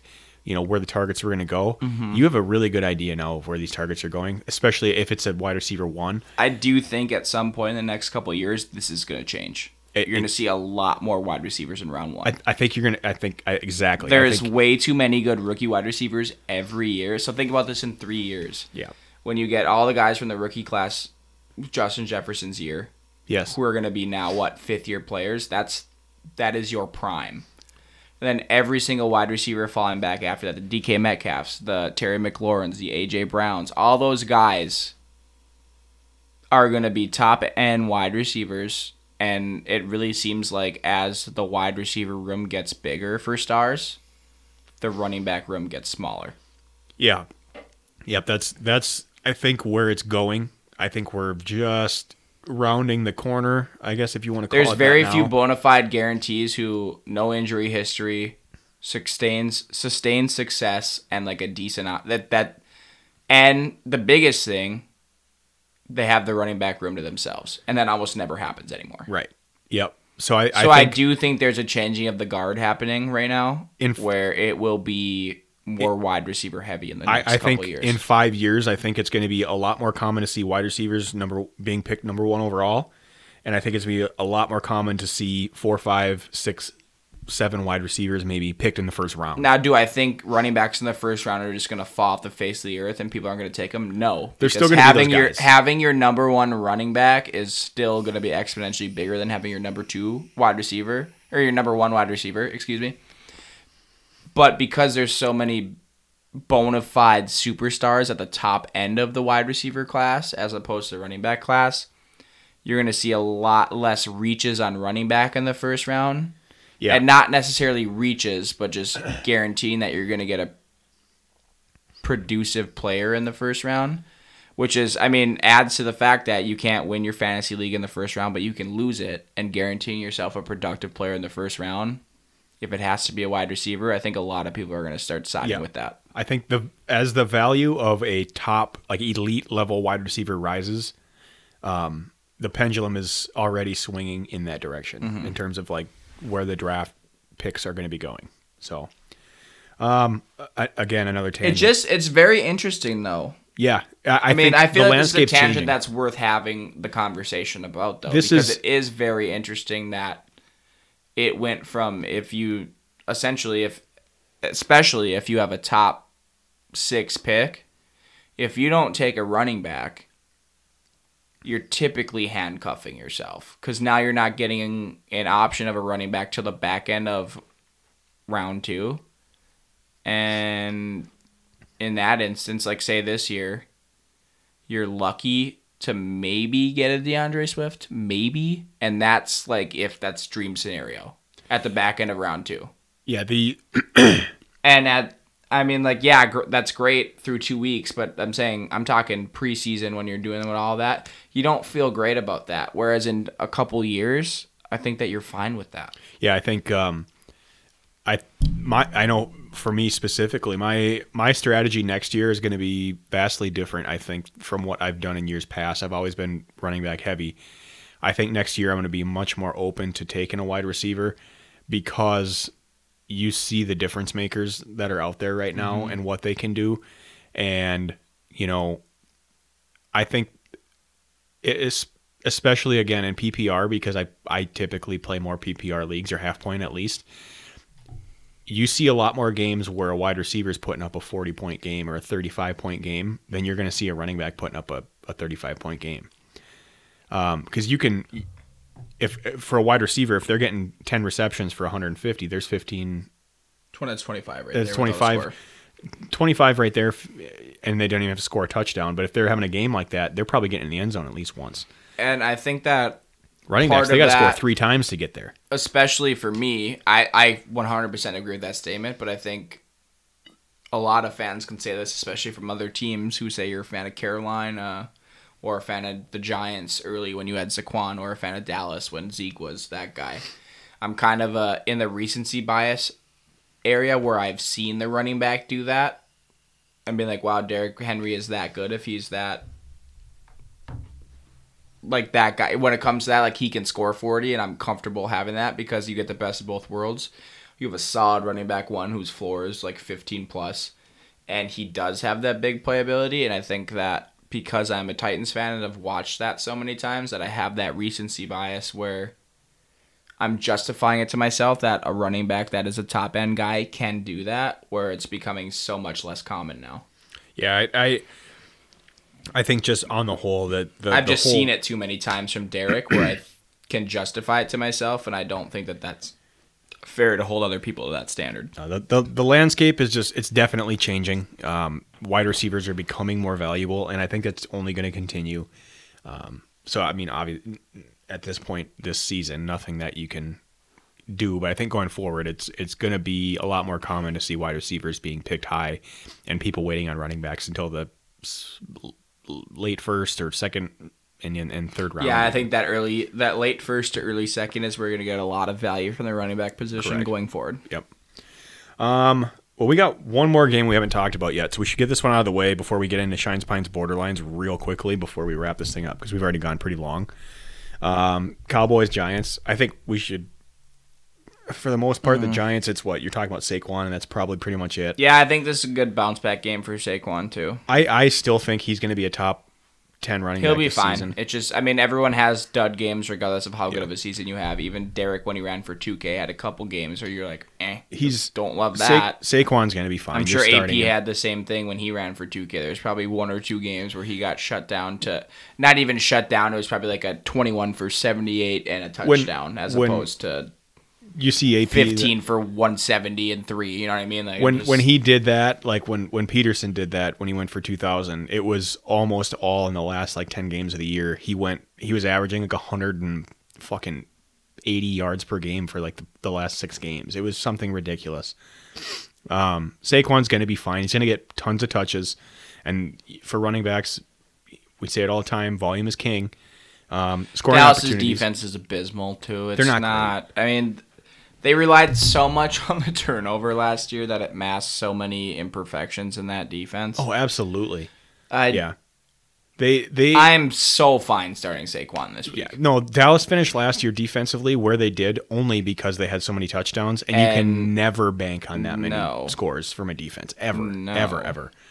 Um, they scored more touchdowns than probably 40% of running backs last year, Honestly, they probably which did. Which is insane. Uh, they honestly probably did. I don't know how many running backs looking. had 10 tutties, Yeah. but it's not many. Probably not that many of them.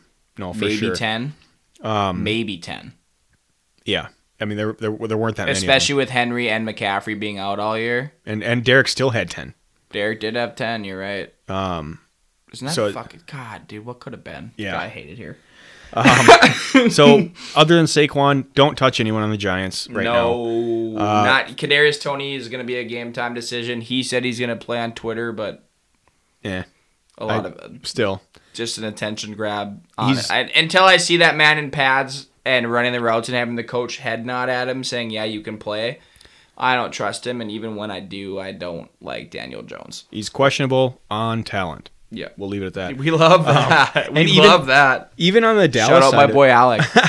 even on the Dallas side of things, it's like the like you're starting CD, but I don't I don't feel great about it with Cooper Rush there. I know they they're gonna try to get him involved, obviously, but um, he severely Rush severely limits the upside of of Lamb. Dalton Schultz got banged up last week. I don't know if he'll play. I think he probably will, but even, yeah, even last year, the one Um, game he started that we watched, I was at the game in Minnesota when he Yeah. when he played him, and Cooper Rush looked fine. I mean, he wasn't horrible by any means, but he wasn't like, holy shit, this guy actually might have a future in the NFL. Right. And Amari Cooper didn't succeed in that game from a fantasy perspective until the last drive of the game when he caught a game winning touchdown.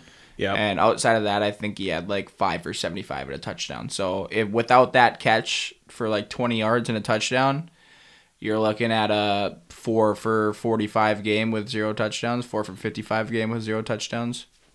Depending on how many yards that last catch was, I don't really know, but that's not consistent enough for me to love Cooper Rush from the wide receiver perspective. CD's going to get his, but to what extent? I I honestly I think CD's ceiling, as long as Cooper Rush is there, is probably about twenty. And that's if he has a the, a fucking insane game, and Yeah. that's one hundred percent. If that happens, that's with like a fifty plus yard or touchdown. He's he's probably like he's probably capped at 20 to 25 points. Um, Zeke and Pollard because they're going to be getting split touches. I I- don't know who to trust in that backfield. nobody. Zeke's going to get the goal line touches when they get there, but he's just not.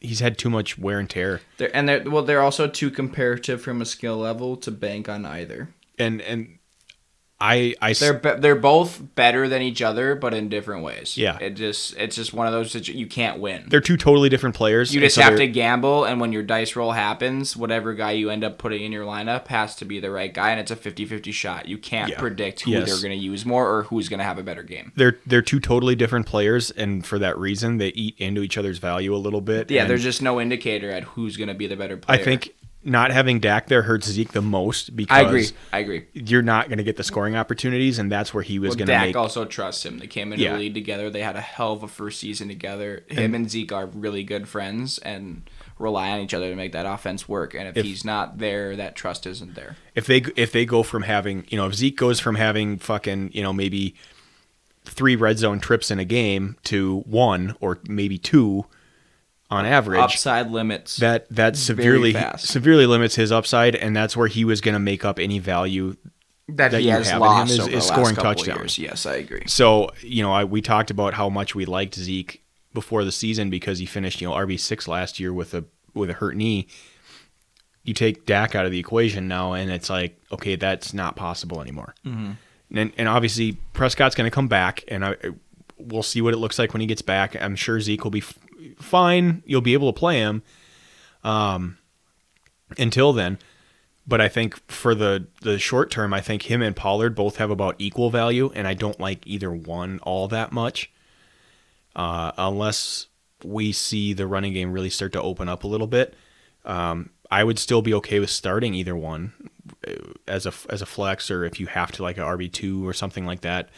Um, but you have to your expectations have to be lowered. Obviously, at this point, you can't you can't trust that offense to put 30 points on the board. Um, so it's it's outside of Lamb, Schultz, Zeke, and Pollard. I don't like any part of that offense right now a ton. Yeah. I'm okay with playing any of them, but if your if your roster has some depth to it, it's not a bad idea to look in other directions also. All right, um, so we've gotten through the games, and we should quickly get into our Shine Pine Borderline picks for the week before we put a bow on this thing and, Yeah, and call her quits. Um, so I'll run through my my week three picks, and then we'll get to you next. Uh, my shine of the week, I got Miles Sanders. I kind of mentioned how much I liked him against uh, Washington this week. Washington's defense is not good for fantasy purposes, especially against the running backs. Um, they are the third worst in the league. They're allowing just over 26 points per game to opposing running backs. And I mentioned how thus far in the first two weeks, Sanders is actually kind of dominating the touches in that group. Uh, I think there's a ton of upside for him this week because if he can get 20 touches again, And Philly's offense is good enough to get up and run the ball after the fact, or just Correct. consistently stay in the game and continue to run the ball. they can they can run the ball. Either as- game script works well for them. they, they can run the ball as well as they want to with Jalen Hurts doing what he's doing as well. So I think there's a ton of room for Sanders to to go out and, and really put some points on the board this week. I think this is going to be his by far his best week of the of the year. I think he gets into the 20s. I think he finishes in RB one territory, um, and I I would feel comfortable putting money on that one. Like it's it's a great matchup for him. I think it's a really good opportunity for him to to really make a statement and say, "No, I'm I'm I'm the guy in this group. Like, give me the fucking ball." Who do you think you are? I am. Uh, my pine picks of the week. I actually got two of them, and they're both tied to the same offense. Oh, It's Jeff Wilson and Brandon Aiyuk, and it's both of them are for the same reason.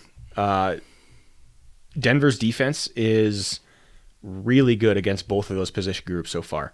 In fact, Denver's defense against running backs and wide receivers are allowing they're the best defense in the league for fantasy. They're allowing 9 points per game to opposing running backs and 15 and a half for opposing receivers. And that's uh, a pretty pretty wide margin. Um, against wide receivers, the next closest team is New York, the Giants, and they're 18 little over 18 points per game. So there's a few points per game difference so far um, between the next best team and then running backs as well. Um, the Rams are right there and Tampa's right there as well. But Denver's defense is really, really good uh, against both so far this year. So I think I think both of them are you you, you probably are okay starting them. However, it's it's a tough matchup, man. It's tough to trust. And and one of them might get theirs, but I think there's a definite chance that both are going to disappoint you uh, just based on kind of what the expectation is that for the two of them going forward. Um, I know Wilson's kind of viewed as you know RB two sort of territory, and, and Brandon Aiyuk is probably right around wide receiver three, maybe with wide receiver two upside because Debo is sort of in the hybrid role, and Aiyuk looked pretty good last week actually. So you know they're they're going to get their touches, but I'm just worried about I'm worried about this week in particular. I think I just think it's a tough matchup. So I would I would lean towards finding other options if I have either one of those two in my lineup. I I also don't think that you've invested so much in either one of these two picks that you can't afford to sit them on the bench. You probably have somebody else that you could plug in that has a, a better chance of giving you some production. And then my borderline pick is Tua against Buffalo. borderline. It's borderline because They the- have no passing defense. He'll be fine. and and so that's where I'm that's that's why I'm on the fence because Buffalo's defense when they're healthy is the best in the league. I don't think it's a question. However, you mentioned this, they're very beat up in the back end and Miami's weapons offensively, you know, between Hill and Waddle are scary. Like very very good. Probably one of the best, well, if not the best wide receiver tandem in the league right now and so that that's where that's where the borderline you know label comes in for me with Tua this week because Buffalo's defense is good enough that they could shut them down. the The problem is that the the pass rush is beat up with you know Ed Oliver not being there, Harris or not Harrison Phillips, but um, fuck the other lineman or linebacker, I forget. Uh, but but they're not there. The the secondary's beat up. You know, Micah Hyde's out for the year. Poyer's questionable. Tre'Davious White's still not back from his, his knee injury from last year. Uh, there's reasons to believe that Tua they could have a great game. There's no doubting that at all. But Buffalo's defense is still Buffalo's defense as well, and they also have talent in other positions. Um, so I think that's where it's like, you know, a lot of people see Tua coming off of last week and think like, oh shit, you know, Miami's legit, they're for real. Tua's a starter. He probably will be, um, but I think I think this is going to be a potential for letdown. I, I'll, I'll call it that. But the reason he's on my borderline pick is because You he- you could also see him throw for 300 yards and three touchdowns this week because of the injuries. So I just I don't know quite how to feel about Tua. So there you have it. There's my picks for the week. All right, well, I'll roll right into mine. Who you got? Uh, my first guy for Shine. first, the 32nd best, I shouldn't say worst, 32nd best tight end defense in the league, Arizona. Uh, love me some Tyler Higbee this week. Uh, we talked about a lot of streaming tight ends going forward, and throughout the duration of this, probably what uh, almost two hour episode. Uh, Yes, there's sir. there Coming are up. some solid tight ends available on streaming capabilities, that kind of thing. And if you didn't take either Kelce, Kittle, Mark Andrews at the top end of your draft, or even if you did take a top end tight end like a Kyle Pitts and you want a better start here, I think Higbee is the perfect option. Arizona is worse against the tight end. They're averaging almost 20 points a game to the tight end. And the ball needs to be spread in LA. Cooper Kupp can't be your only option. Van Jefferson's still out. Uh, the running back situation is a huge question mark right now. Yeah. I think that one of the only consistent things outside of Cooper Kupp right now is Tyler Higbee. And Arizona's defense has been horrible against the tight end, so I see no reason why Higbee doesn't have a huge game this week. I actually love Tyler Higbee this week. Uh, my second shine is Dameon Pierce versus Chicago. Uh, like we talked about during the pregame matchup, Chicago is a dumpster fire. They don't know what's going on. They game script on offense poorly, which means that the other team gets the ball. I think right now they're at 63 to 67% of the game the first two weeks. I think it was 63 and 67, which is way too much if you're trying to win a football game. The other team can't have the ball that much. Um, the game script, if it goes that way, will bode for Dameon Pierce because one, he's getting more touches, and two, Houston's not as bad as people say that they are on paper, and Chicago is. I think this is very comparable skill levels for football teams. And if Dameon Pierce can get an increased workload like he's continued to got or to get from week one to week two, if that continues to increase, I think the sky's the limit. I think Dameon Pierce scores his first touchdown this week, and I think he has a hell of a game versus Chicago. I love that. I think because they're both two similar teams, it'll be a close enough game that he should warrant a ton of touches. And my third one, this doesn't really need to be mentioned because you kind of talked about it. Uh, the Miami wide receivers versus the Bills. I think they both go off. I just think there's too much of a skill gap in talent there between the two of them, and who's going to have to end up covering them, Kaiir Elam and whoever their backup is. I mean, Elam was a first round draft pick, but he didn't look great, and he really looked bad in week one. And Miami, I really think Miami is turning the page here. I think Miami is going to be a force to be reckoned with, and I think that they're going to keep pace with the Bills for longer than people expect this year. I do think, obviously, this is the Bills' division to lose, but I think Miami's a guaranteed, guaranteed wild card spot. Yeah, I do too. I don't think this division is going to be a cakewalk for Buffalo, No, like people thought I it don't. might be. They're going to be on their heels for a lot longer than they want, and Yeah. it's going to get uncomfortable. And then the other shine that I have, just to I've already mentioned on a lot, but to briefly mention on is I think Darren Waller gets it back on track against Tennessee. Uh, my pine of the week, like I averted to earlier, like I probably will with all of these players, Aaron Jones versus Tampa Bay. He's had abysmal games over with Tampa over the last couple years. It's already a split backfield, and you don't know who's going to succeed. And I think this game's going to get ugly. Um, From a pass catching perspective, I don't know how much they're going to rely on him because I think it's going to be a tight game going forward and it's just going to be a ground and pound. I don't know that any running back scores, but I think if a running back scores for Green Bay, it's going to be a goal line touch. And for that reason, I'm betting on A.J. Dillon. And I very firmly am out on Aaron Jones this week unless I absolutely have to play him. And a lot of people do because of how high you were drafted him. But if you have better options, like say a Dameon Pierce on the bench, as weird as it is to say, or like weird as it is to actually remove him from your lineup, I think that you're going to have a better scoring fantasy week if you play like a Dameon Pierce over an Aaron Jones. Aaron Jones will be my pine of the week, and I'm pretty firm on that, to be I- quite honest. I I feel pretty similarly to that one. I think well, you kind of hit the nail on the head. Tampa's run defense is really good, and Aaron Jones has struggled with them in the years past. So I I hate that I would say like, well, you, you should bench him, but um, if you have a strong RB three, I would say go for that. Yeah, I just. And my borderline actually stays in the same game and actually at the same position too. It's playoff Lenny on the other side of the ball. Green Bay's run defense is stout, and not having your two wide receiver options is going to force you to have a lot more stacked boxes in the front. Um, Mike Evans obviously is just suspended. Nothing's wrong with him. Godwin was already going to be out, but losing Mike Evans for this week as well Hurts. limits so much that Tampa can do from an offensive perspective. Yep. And I think they're going to face a lot more stacked boxes and a lot more pressure on Brady because, yeah, he's the king of getting the ball out quick, but who's he getting the ball out quick to? Scotty Miller and like these guys in the world that aren't, Beasley. yeah, that aren't going to sustain. I mean, I do love that signing, but I don't think that it's enough to get just get them by against a tough defense like No, Green. Bay.